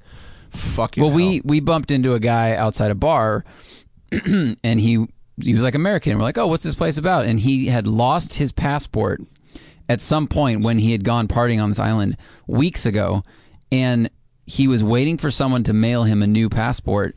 And in the time, in the while he was waiting, he had to get a job to pay for the room he was staying in, like the hostel. So he was working as a bar barker, trying to bring in tourists to drink at the bar. And so it was almost I like did not have that Oh yeah, I talked to this guy. It was like it was like foreshadowing. Like that would have been our life because getting a pa- a new passport made and shipped to that island would Yeah. have taken several weeks. Yeah. Wow. Fuck that. But um, We were But very think- quiet the next day on the. All of us were very quiet on the boat. For all of us were really day. quiet, and I, I, and from uh, it was a very valuable lesson. Experts wrote a manual so morons don't have moronic things happen to them, and you have to put your ego aside, and you have to listen to the people who. Uh, wrote this thing to fucking help you. and uh, in Tahiti, we were uh, exactly on point with Yep. our navigation. We anchored exactly in safe places where we were told to anchor, and we had no drama whatsoever and, and no issues. And we certainly didn't lose a fucking boat. Yep. Woo! So that's there's your So- Thailand or Thailand boat story. So the and in the same vein of boat land, my friend Ewan, who I've talked about before, they're going to do a thing called the Nautical 300, which is basically gumball rally but with boats, With speedboats or sailboats? Speedboats. whatever boats, whatever boats doesn't Yeah. matter boats. It's about drinking and putting uh, young young young women in tiny bikinis on your boat. doesn't matter. So uh, that's going to probably happen in a year from now to do the launch for it. But Well, let's set, set me up with a three. Uh, with a boat. I mean, I'm happy to do some media coverage. Let's get fucking VanDutch on this or something. Let's get someone of course, that's what I'm talking about. Like, so for these rich guys that do gumball, like renting a boat or buying a boat isn't that big of a deal. Then they have services to get a captain for you or broker a boat. It. Yeah. Like you sell, it's you, much you more appealing than actual gumball. I, sh- I mean, a, a Oh, flotilla of boats going from place to place and partying. I mean, that sounds, Sounds great. way better than supercars being assholes on the highway. Way better. Can't get a speeding Yeah. ticket. Right. you Correct. can't get pulled over and you'll be in like the bahamas Yeah. when there's like a there's a famous place that's like a little atoll i forget what it's called but they have the route planned already like to get a t-shirt you have to like jump off the plank naked or Mhm. whatever Or, like this it's it's full on party boats and hose like fire festival branding They've been, of course, it is Fire feel Festival but, branding. but but not the fucked up part of fire festival Well, they've been doing these, you know, they call them poker runs. They've been doing those for, Yeah. for years, you know, on lakes with the cigarette boats, and you go from place to place and you collect your, you know, your poker card or whatever. But uh, and it's not a race; it's about the poker hand you get, blah blah blah. But they're all going 100 miles an hour on the fucking lakes. Jeez. no crazy. I mean, the about getting Havasu spring break boat party is insane. So this is just a, Oh. a one that moves from location to location, Yeah. like like strange form of isn't- pirates. I don't know Yeah, if I want to do the rich it. guy version of that though. I think I want to do the Havasu white trash version of it. i would love to do havasu Bud Light and boobies. Yeah, yeah. I'd like to keep it. I'd like to keep it extra classy, please. Uh, what do the Well- people have to say? They have a lot to say. The first one was ask the boat, the boat story. We'll try to well, let's focus on faddish questions first, and then Okay. we'll save the rest if we need to um, Well, for another day. a 'cause second, there's a before we get into that, when is when is spring break, and when can I come back to America and we can rent a, uh pontoon boat and go to Lake Havasu? It just happened. I would love. So Um, next year, It just happened. Everyone took your- the opportunity to spread the coronavirus in for, so for your second wedding anniversary, while we eat pork and drink the vertical of wine in your basement, uh, Lake Havasu. Hannah Uh, was a- down with the Havasu houseboat. She really was. She thought it would be funny. She was about it, and you can you can legit get like a a hundred foot houseboat. You can get enormous houseboats. Oh my God! Spring break in Havasu starts March first and ends March thirtieth. Yeah, Because I mean, because schools Alright, so- schools are on different schedules, but damn, that's a long time. Yeah, we can do the We're, house. We we're can do adults houseboat. with Havasu. jobs, and we're almost forty. We can get the best fucking houseboat. Dude, we're the creepy guys in this one. I We hate are. to tell you that we are. care. We're the creepy ones, but that's okay. You don't. Yeah. You can be creepy if you're rich enough. Exactly. That's the I'm Mon- that's the about- Monaco model. Negates. I'm gonna get some fake Richard Milles for everybody out of Yes. Hong Kong, and we'll be set. I uh, I've never seen a more uh, openly creepy predatory relationship than the Monaco Grand Prix, where the sugar daddies were really just throwing diamonds at fucking every Russian with with diamond crystal heels. Uh, what else you got? That uh, Zach? Anything? Okay, this is uh, what was everyone's favorite moment from All Cars Go to Heaven? I think we just answered this like a week, two weeks ago, but I think we did too. but Thad, what was your your favorite moment? It's just fun to do the whole thing. Like, you know what I mean? Like, uh, talking to other people. I failed to mention this to other people. Like, oh yeah, we did like all of Utah off road with a Model T and a Previa and a shitbox, and we drove all of Washington off road. Like, nobody does that, and it's really cool to see one one see America in that in that way because it's fucking unbelievably gorgeous and there's nobody there and it's that's the whole thing is the special bit i think. Not just a specific thing. It's like yeah. All of washington off-road done. All of utah done. Like I, I if i lived in the states again i would try to do one of those every season because it's awesome. I would buy a raptor just for that. They did the. They just finished the um, the Southern California one. It goes basically from the Mexico, Arizona, California triangle, like the southeast corner of California. It goes up sort of the eastern side of California and ends at uh, Mammoth. So that could be pretty fun. Dude, I'm in.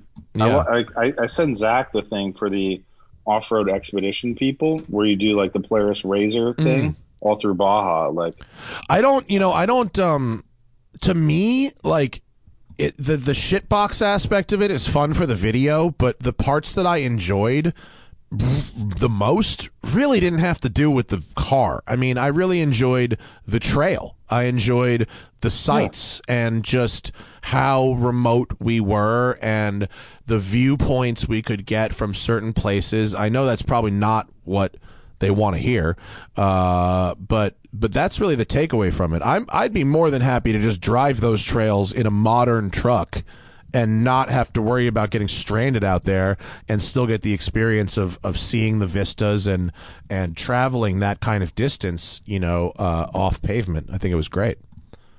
yeah, me too. I, I feel like the the same way. I don't want to.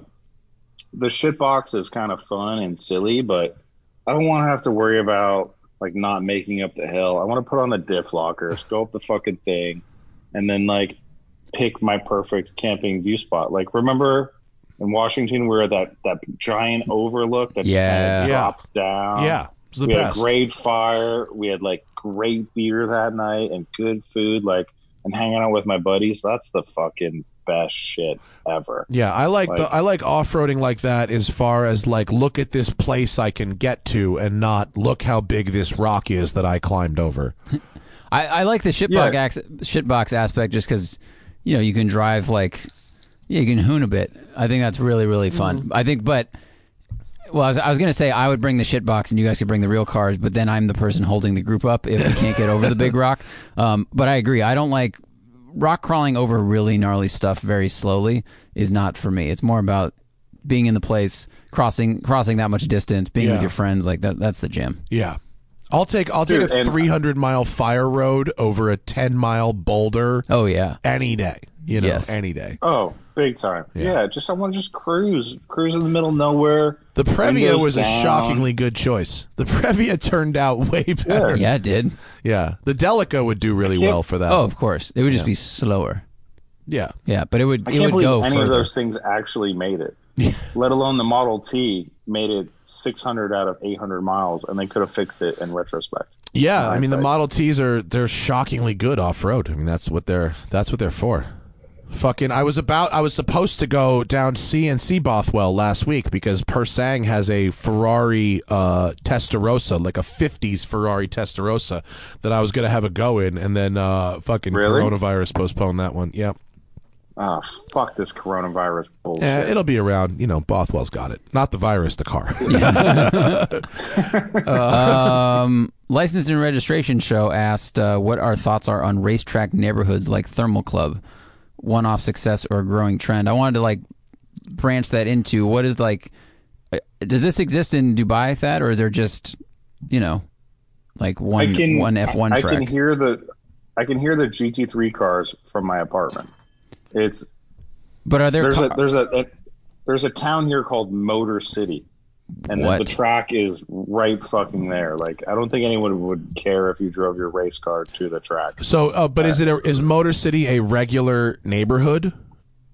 Yeah, it's a regular neighborhood. Just happens to be next to the track. Pe- Oh, look at that! Yeah, it really com- is. and people complain about the noise from the fucking Get the fuck like- out of here! Someone lives in Motor City and has the audacity to complain about the racetrack. oh, they have Dubai Autodrome. Yeah. Okay, Yeah. Yeah, this the Spinneys is my grocery store that I go to. dude, to. this track looks fun. So do they have? Are there, are there? Um, That's is big. there like a club aspect to the Dubai Autodrome? Is there like a membership th- situation there? No, not not like in like a thermal or a um, what's the one in on the middle of nowhere with the best fucking bar? Uh, Spring Mountain. Oh, It's not Spring like Mountain, yeah. But they do they do pretty regular track days. Obviously, not right now, Yeah. but uh, they do lots of variations, and they, uh, you know, it's a it's a pretty decent track. Like I am personally a fan of the racetrack country clubs. I I I, I think there's uh, definitely room for them. I mean, you, how many fucking golf courses are there all over the country? Totally. I mean, Yeah.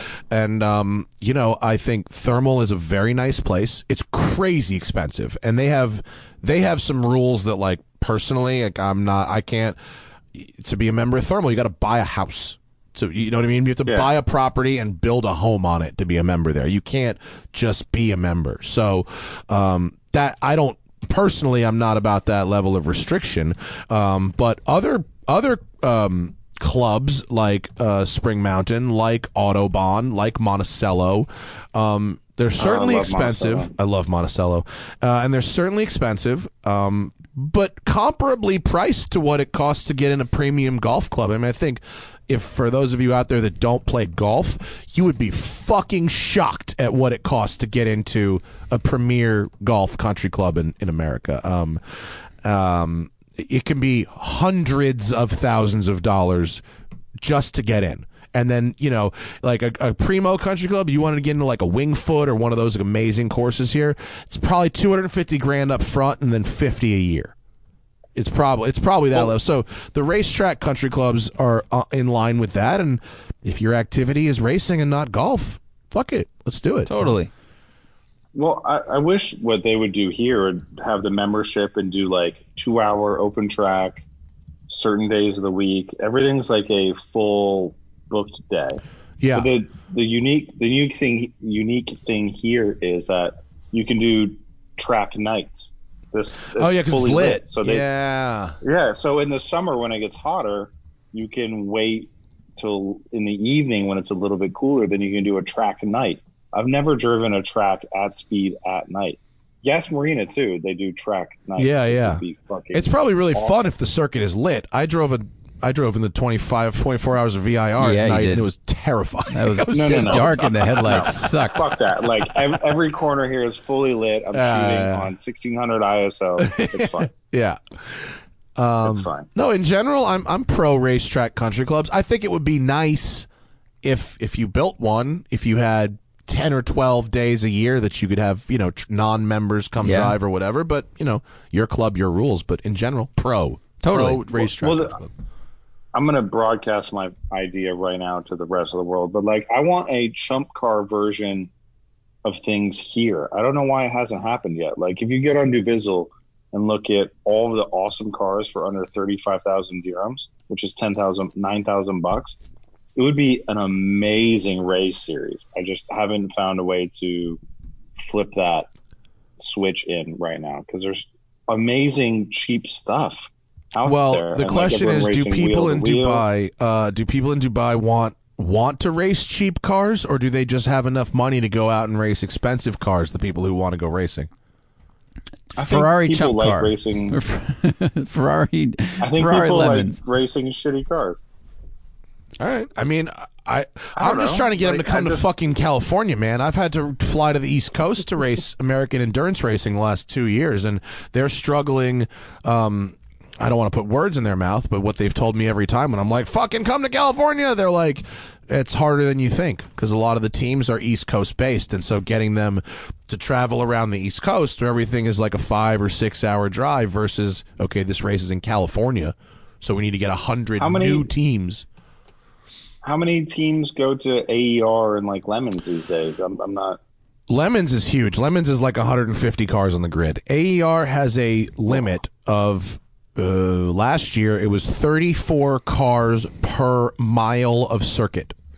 So you know at Road Atlanta it was Okay. like 80 cars, I think, something like That's that. still a lot of cars. it's a lot, but it's but once you've been in one of those lemons races with 150 cars, 80 is nothing.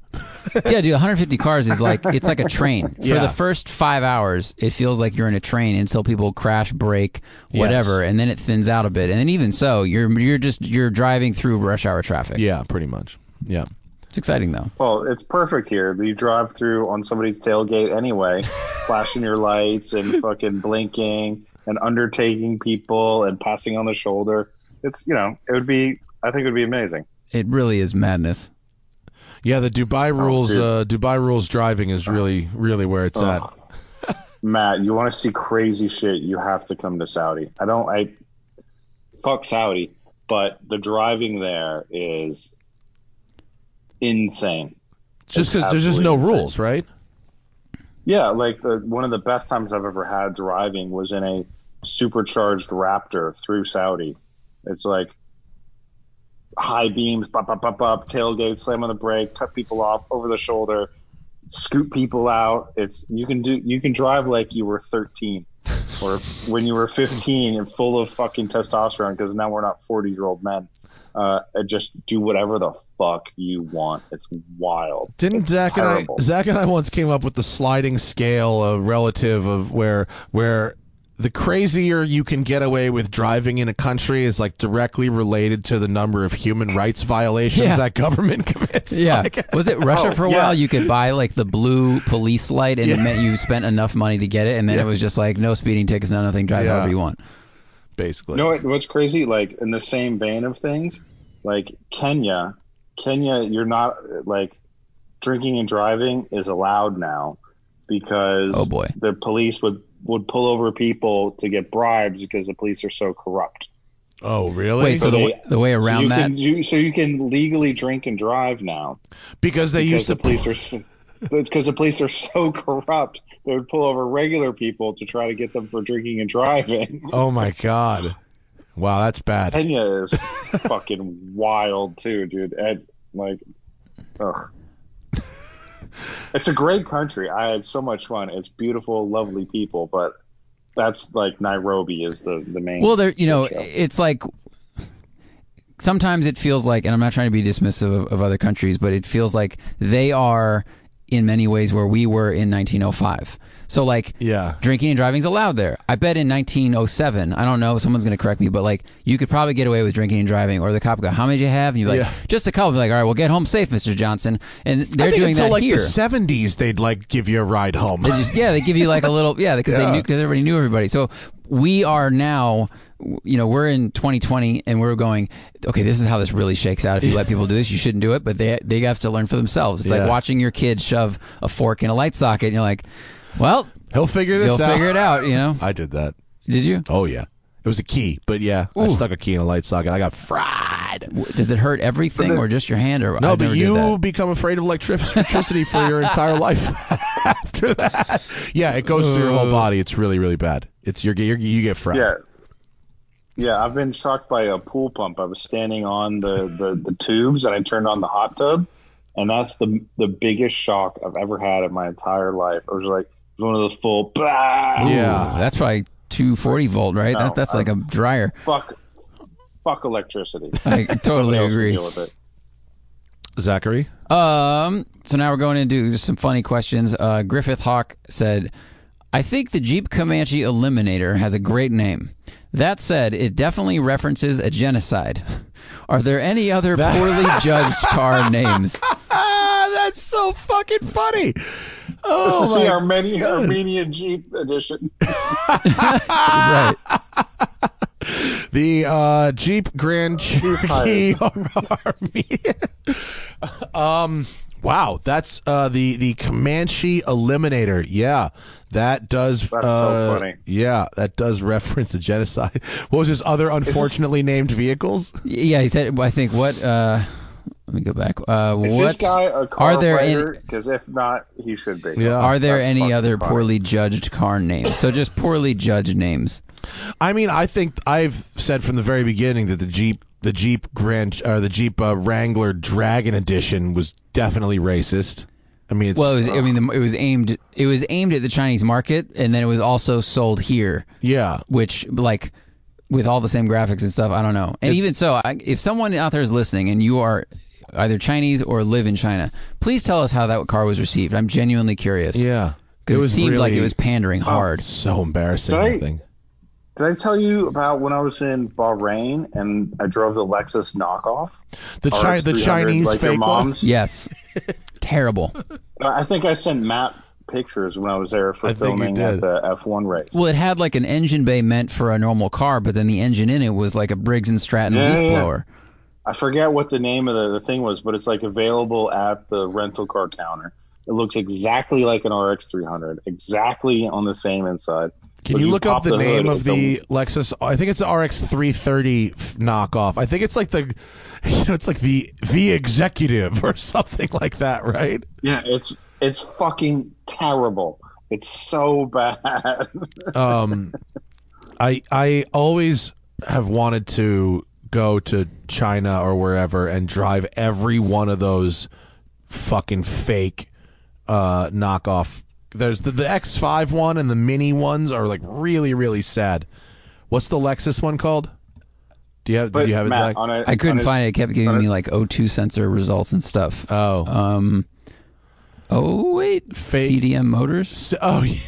oh, that's the dealer. No, that's the dealer. Um, I did find a post But called Matt- "The 10 Most Offensive Car Names We Could Find." oh, yeah. Okay, hang on. We'll get back to that. What were you gonna say, Thad? like we'll talk off air a little bit, but if we want to go to Hong Kong, uh, once all of this shit is sorted to do fun stuff, like we have a solid hookup. Are you allowed to do fun But that- things in Hong Kong? Of course you are. I'm kidding. Uh, sure. yes. All right. What are some unfortunate car names, Zach, for for the previous gentleman? Um, the Mitsubishi Evo Zero Fighter, um, which is named after a World War II plane that took thousands Oh, of lives and also was used in kamikaze oh, raids. that's the kamikaze plane. The z- The Zero. yeah. Yeah, that's a fed. That's good. Um, okay. It doesn't Now- work out well. To be fair, they said that in Britain, Triumph named one of its sports cars after the RAF's fighter as well. The Spitfire. Yeah, so Yeah, it's like- Triumph Spitfire. Named after a fighter plane, though, isn't necessarily the worst thing. But the kamikaze plane does have a grim note to it, doesn't it? Um, Hudson, the Hudson Wasp. This is funny.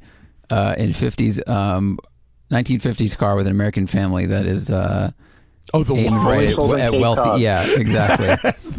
Well, you've got you White definitely have the Chevy 1500 WT, and the WT stood for work truck, but also white trash. Oh, really? And- well, not all. Mean, yeah, but people- it's interpreted as the 1500. It's because it was like the stripper version, right? So it was like the white trash version. Yeah.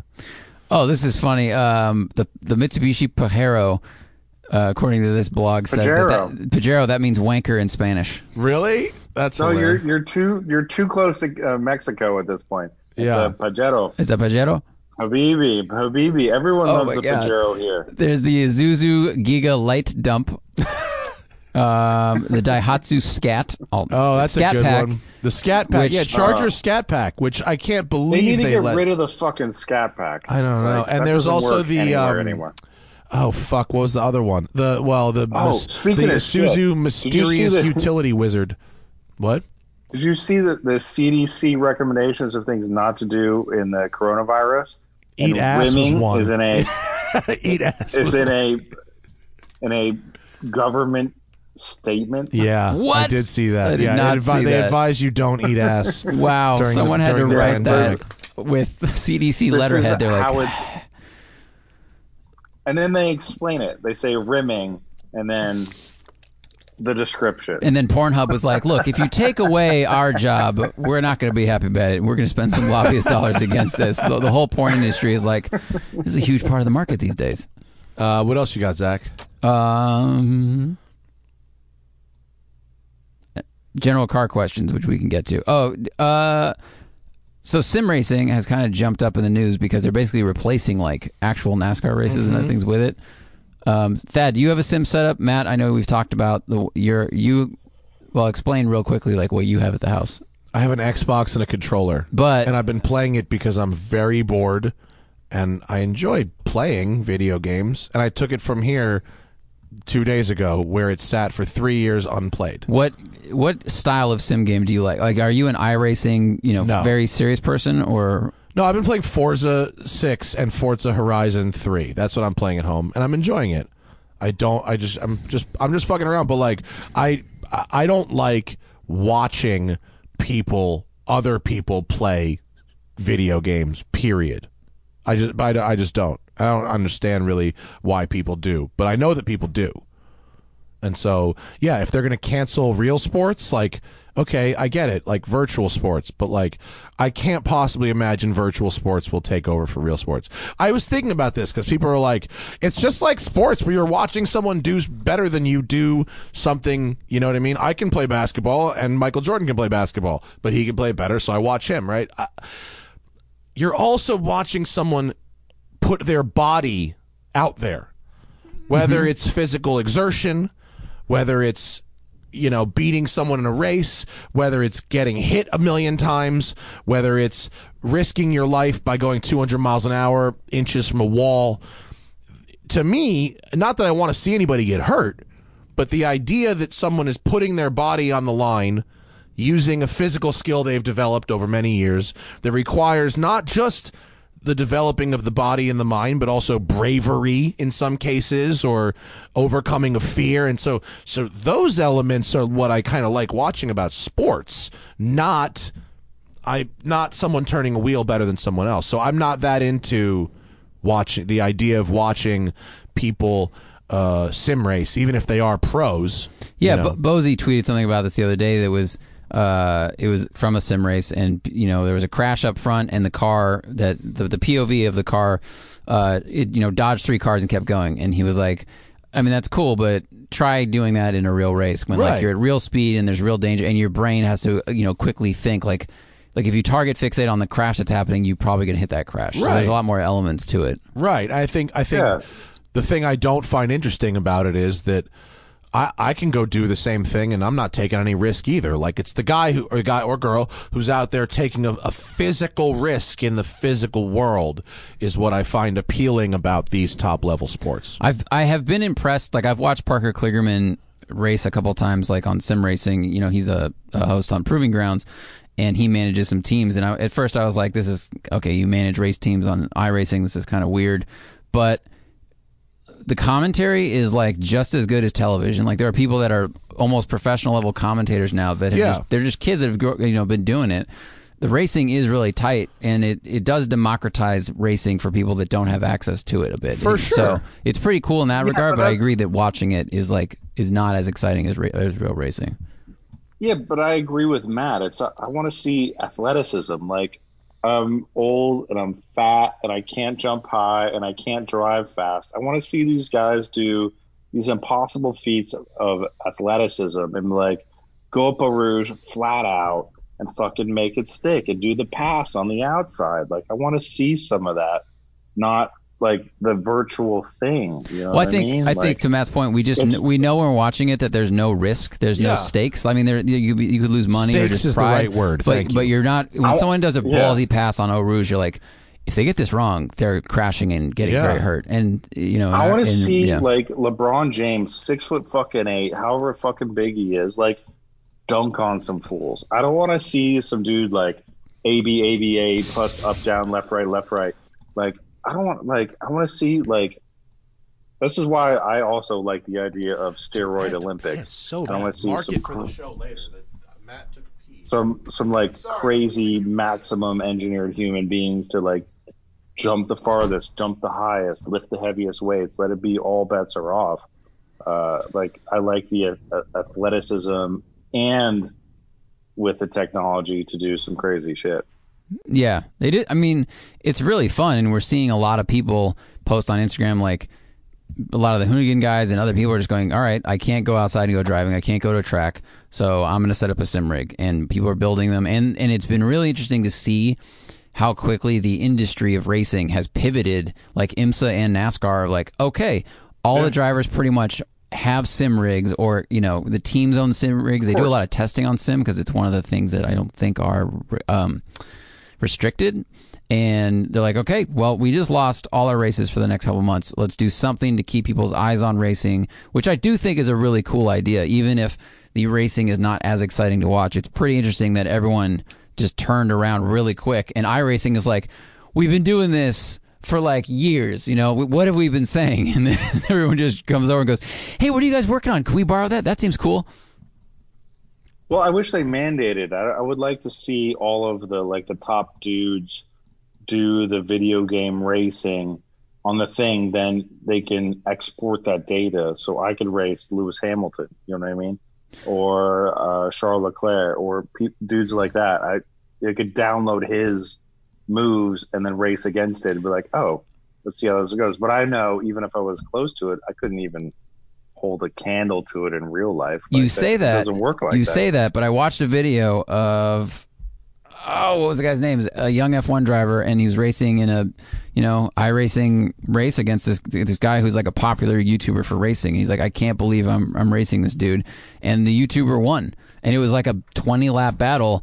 And it was, be, and and he said the reason I won and and the F1 driver, driver didn't is because this guy knows how to play the game. Like he knows the shortcuts you can take. Yeah. He knows where the penalty. Like you can cut corners much more aggressively in the game than you would be able to in the real race because the steward, like the digital stewards, are not as attentive as they are in real racing.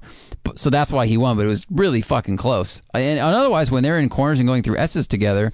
Like they both have to have really good throttle modulation and shifting and steering, and it was just like those little differences.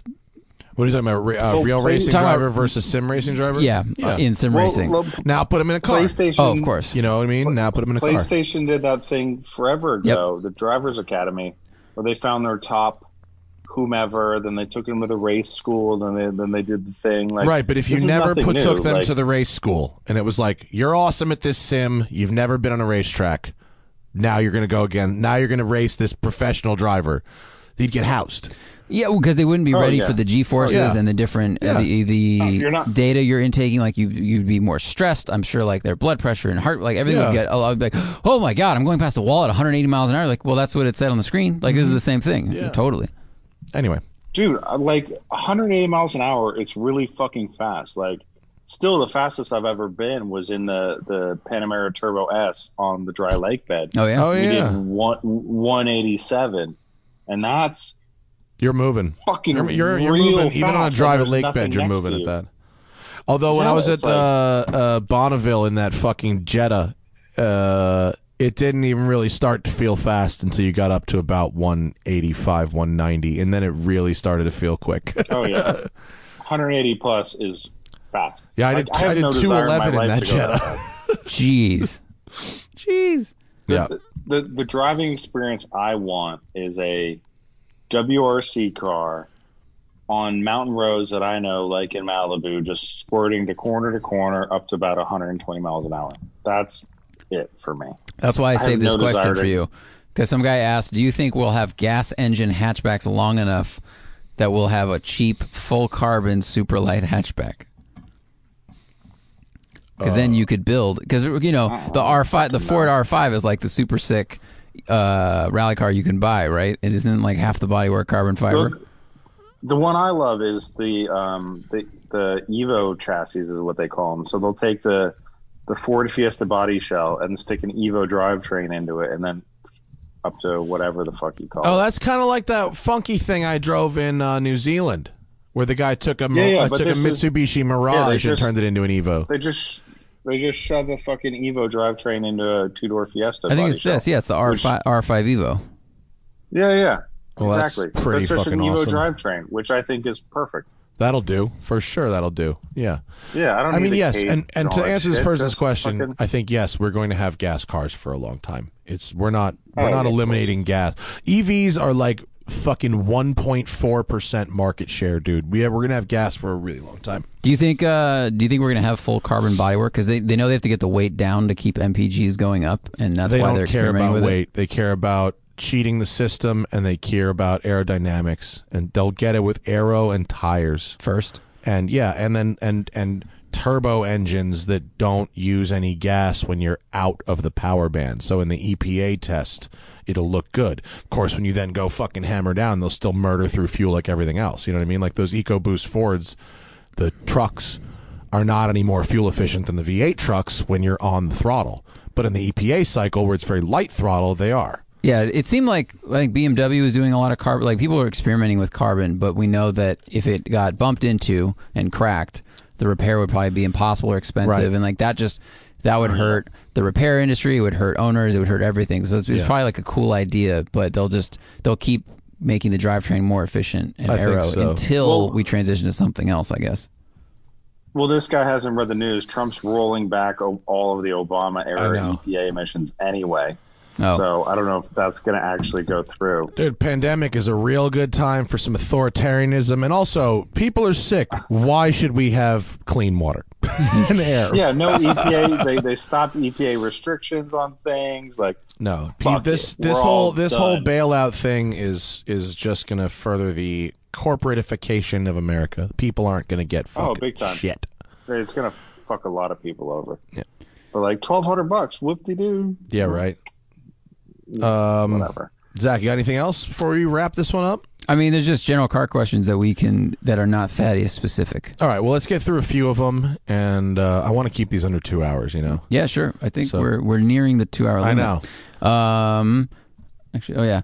Uh, Maximilian says this time I'm sober. Um, All right, congratulations. yeah, he's he's he's uh he's thrown us some good donations before. Um, oh, he's the drunk donator. yeah, he's oh, the yeah. drunk What up, son? We How like doing? you. Wait, hold on. Can I back up a second? So this live chat, people donate while we're chatting. Is this how this works? I've never. They have to pay to ask a question in super chat, and then the amount of money they pay determines how many characters they get.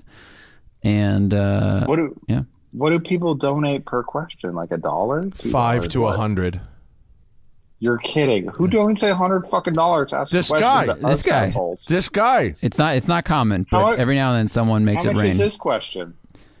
a hundred dollars, isn't it? Is it Donate a more? dollars ask a question It's right now. red. It's it comes up. It's so much that it comes up as red.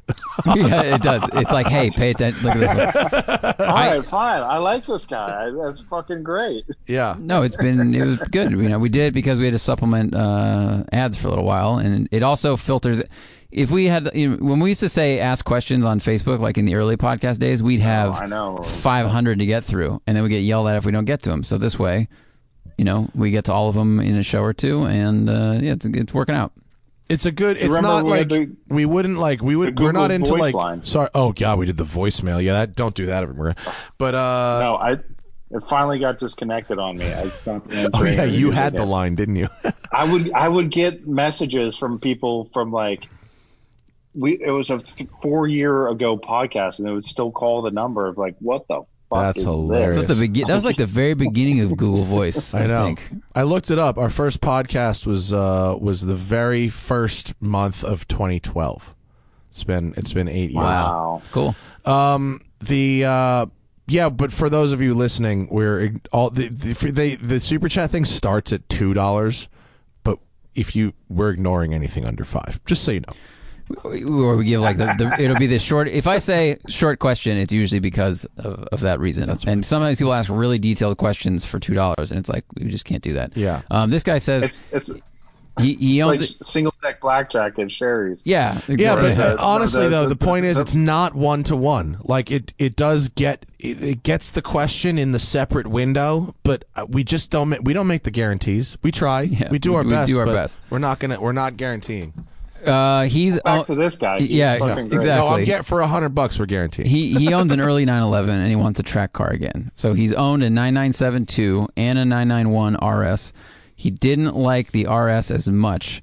Um, should he look into a 997.2 RS or Sure. a 991.2 as a track vehicle? Well, here's the problem. If you don't like the 991 RS that much, what do you think is going to change so drastically about the 991.2? It is updated, but it's the same car. I mean, you know what I mean? It's like, so I, I'd love to know what specifically you didn't like about the 991 so I could tell you if they changed it or not. I happen to like the 991.2 RS. I think it's a lovely car. I think it's great on the racetrack. It's very manageable for how fast it is because it's the NA engine, right? My favorite Porsche of all time is the 997.2 GT3 RS. And so, with the SharkWerks. yeah, I, I would, I would, yeah, I'd get a 997.2 RS and I would call up SharkWerks and I would get a 4.1 engine. Uh, and that is pretty much as good as modern Porsches get. If you ask me. Or, or I would say, just buy a cup car and call it a day. Because then you have all of that other shit. Yeah. It's lighter, all the things, and then you're in a race car. It's different. Race cars are just fucking different. You're on slick tires, way different suspension. If it's really a track car, like Yeah. not showing up into the front of the fucking Ritz try to pull uh, underage women. Wow, you oddly specific from Thad there, but okay. uh, yeah, no, I mean uh, that's the other thing is if you really, really want a track car, you can go a lot faster for less money if you buy a a race car. You know, so Look so at yeah, 430 challenge car prices. that's They're actually not- a great call too. Way less than whatever the fuck you would spend for like uh, the bubble of RS land now. Like Good point. Even a nine even a nine nine six is eighty thousand dollars. Uh, n- uh, for a used Ferrari Challenge car is not a terrible option. Not actually. They're that, pretty that cool. would be an amazing you- experience, dude. Because then you're, it's not, it's a, because if you're already buying a track car, why not go all the way? I think 360 challenges might be street legal. They have There's cats a and shit. To the track? Oh my god! There's a guy who drives one on the street. It does have. They do have cats and stuff. I think you can drive them on the street. That would be amazing. Yeah. I guess yeah, it depends. Do you know? It- do you need to trailer it or not? On It Montana plates, probably. I'm sure it's on a super shady tag, but but but it's possible.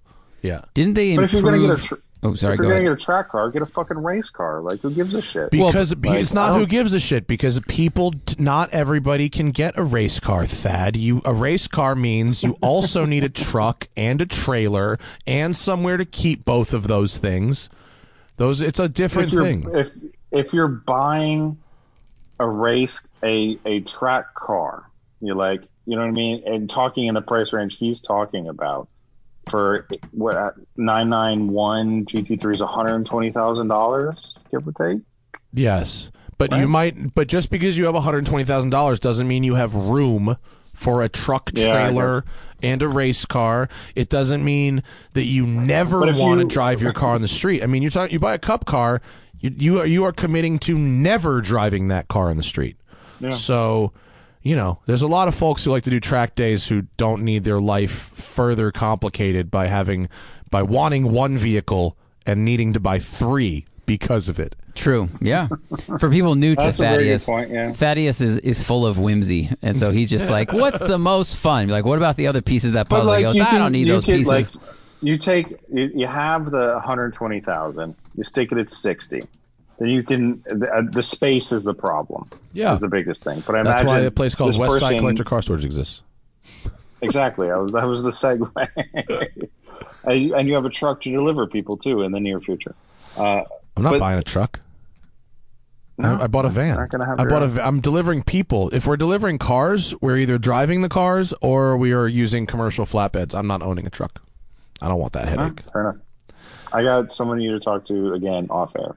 Okay. Um, but yeah, like if you're going to spend 120 grand on a street car and you're only really going to use it on the track, like you got to like uh, a lower powered whatever will be way more fun than the GT3 RS, so you can actually get to the limit.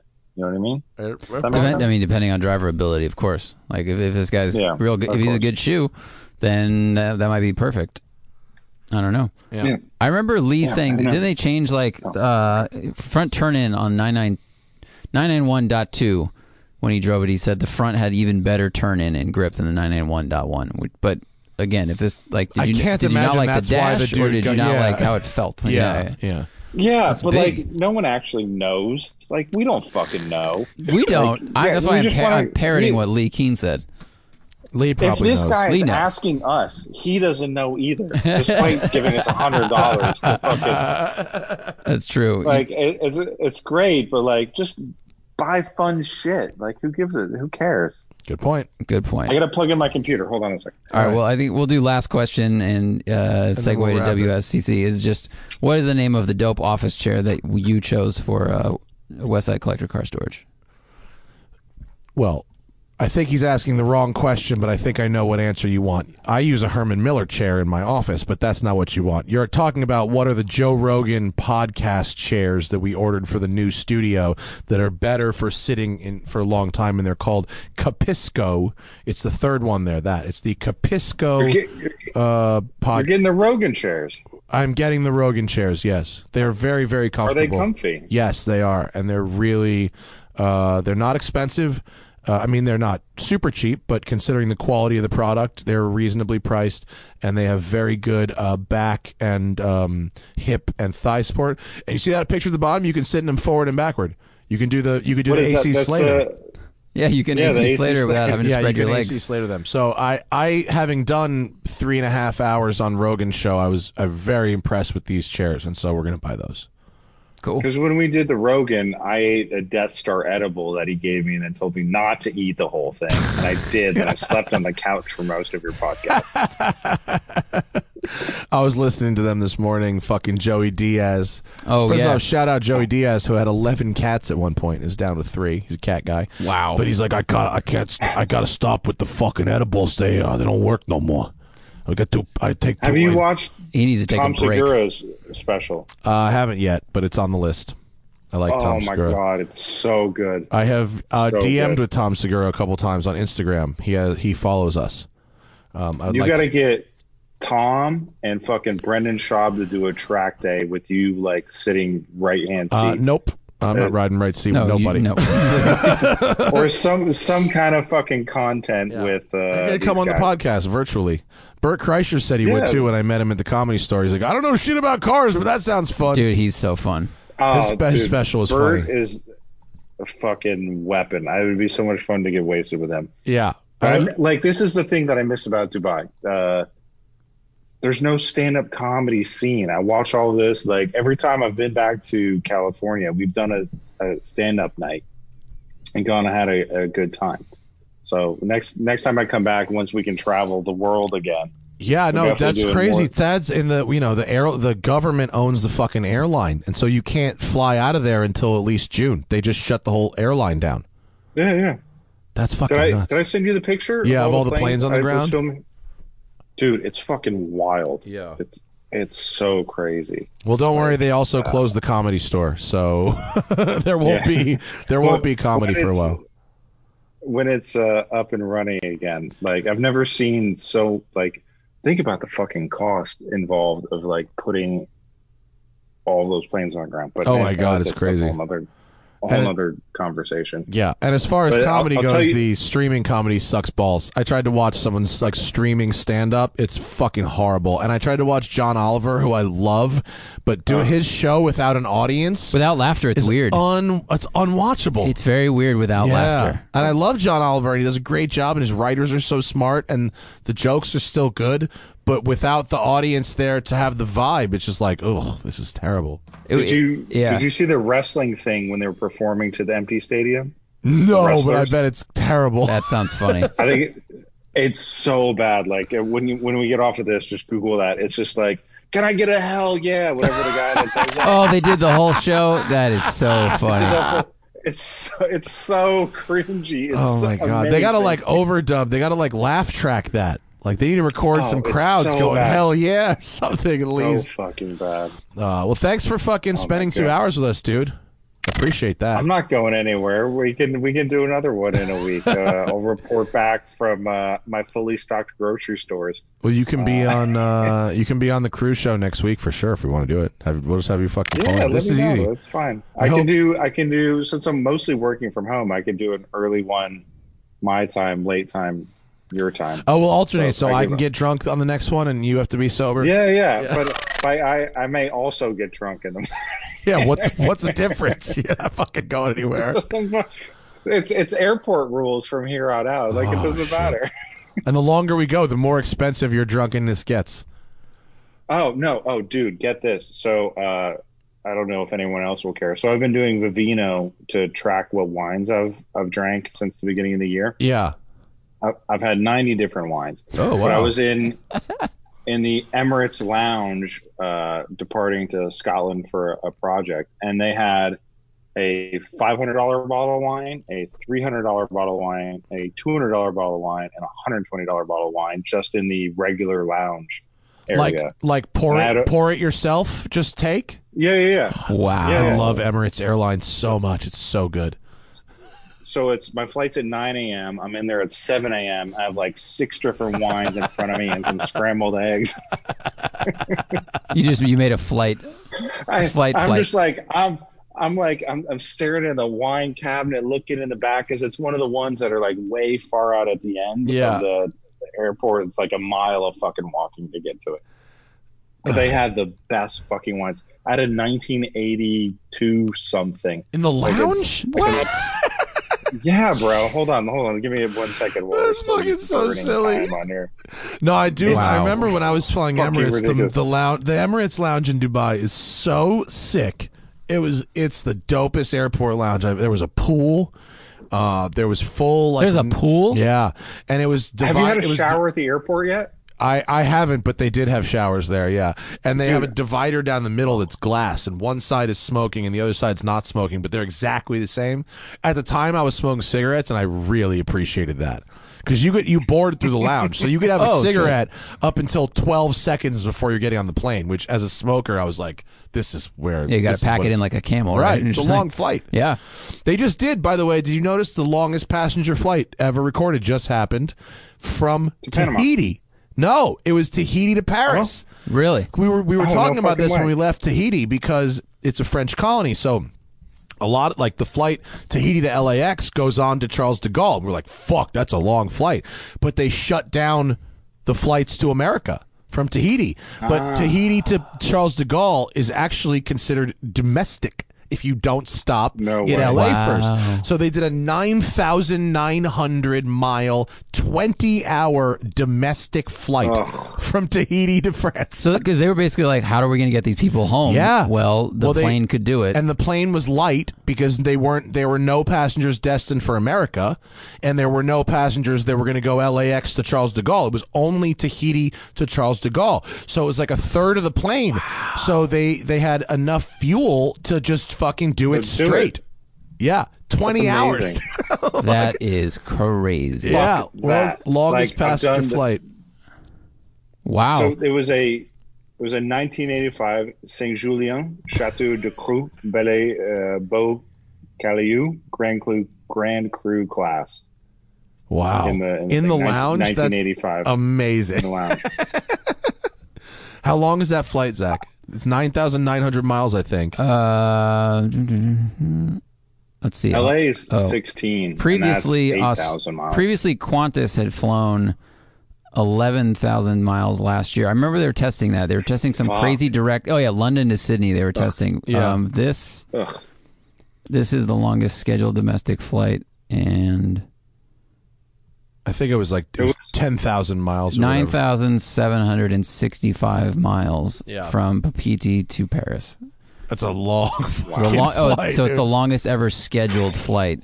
yeah. That's insane. That they were like, "Look, we'll just skip the layover." Yeah. everyone can just we can. I mean, that's No, no. that's good. I mean, eh, people are you know otherwise you could get stuck somewhere. yeah. Shit.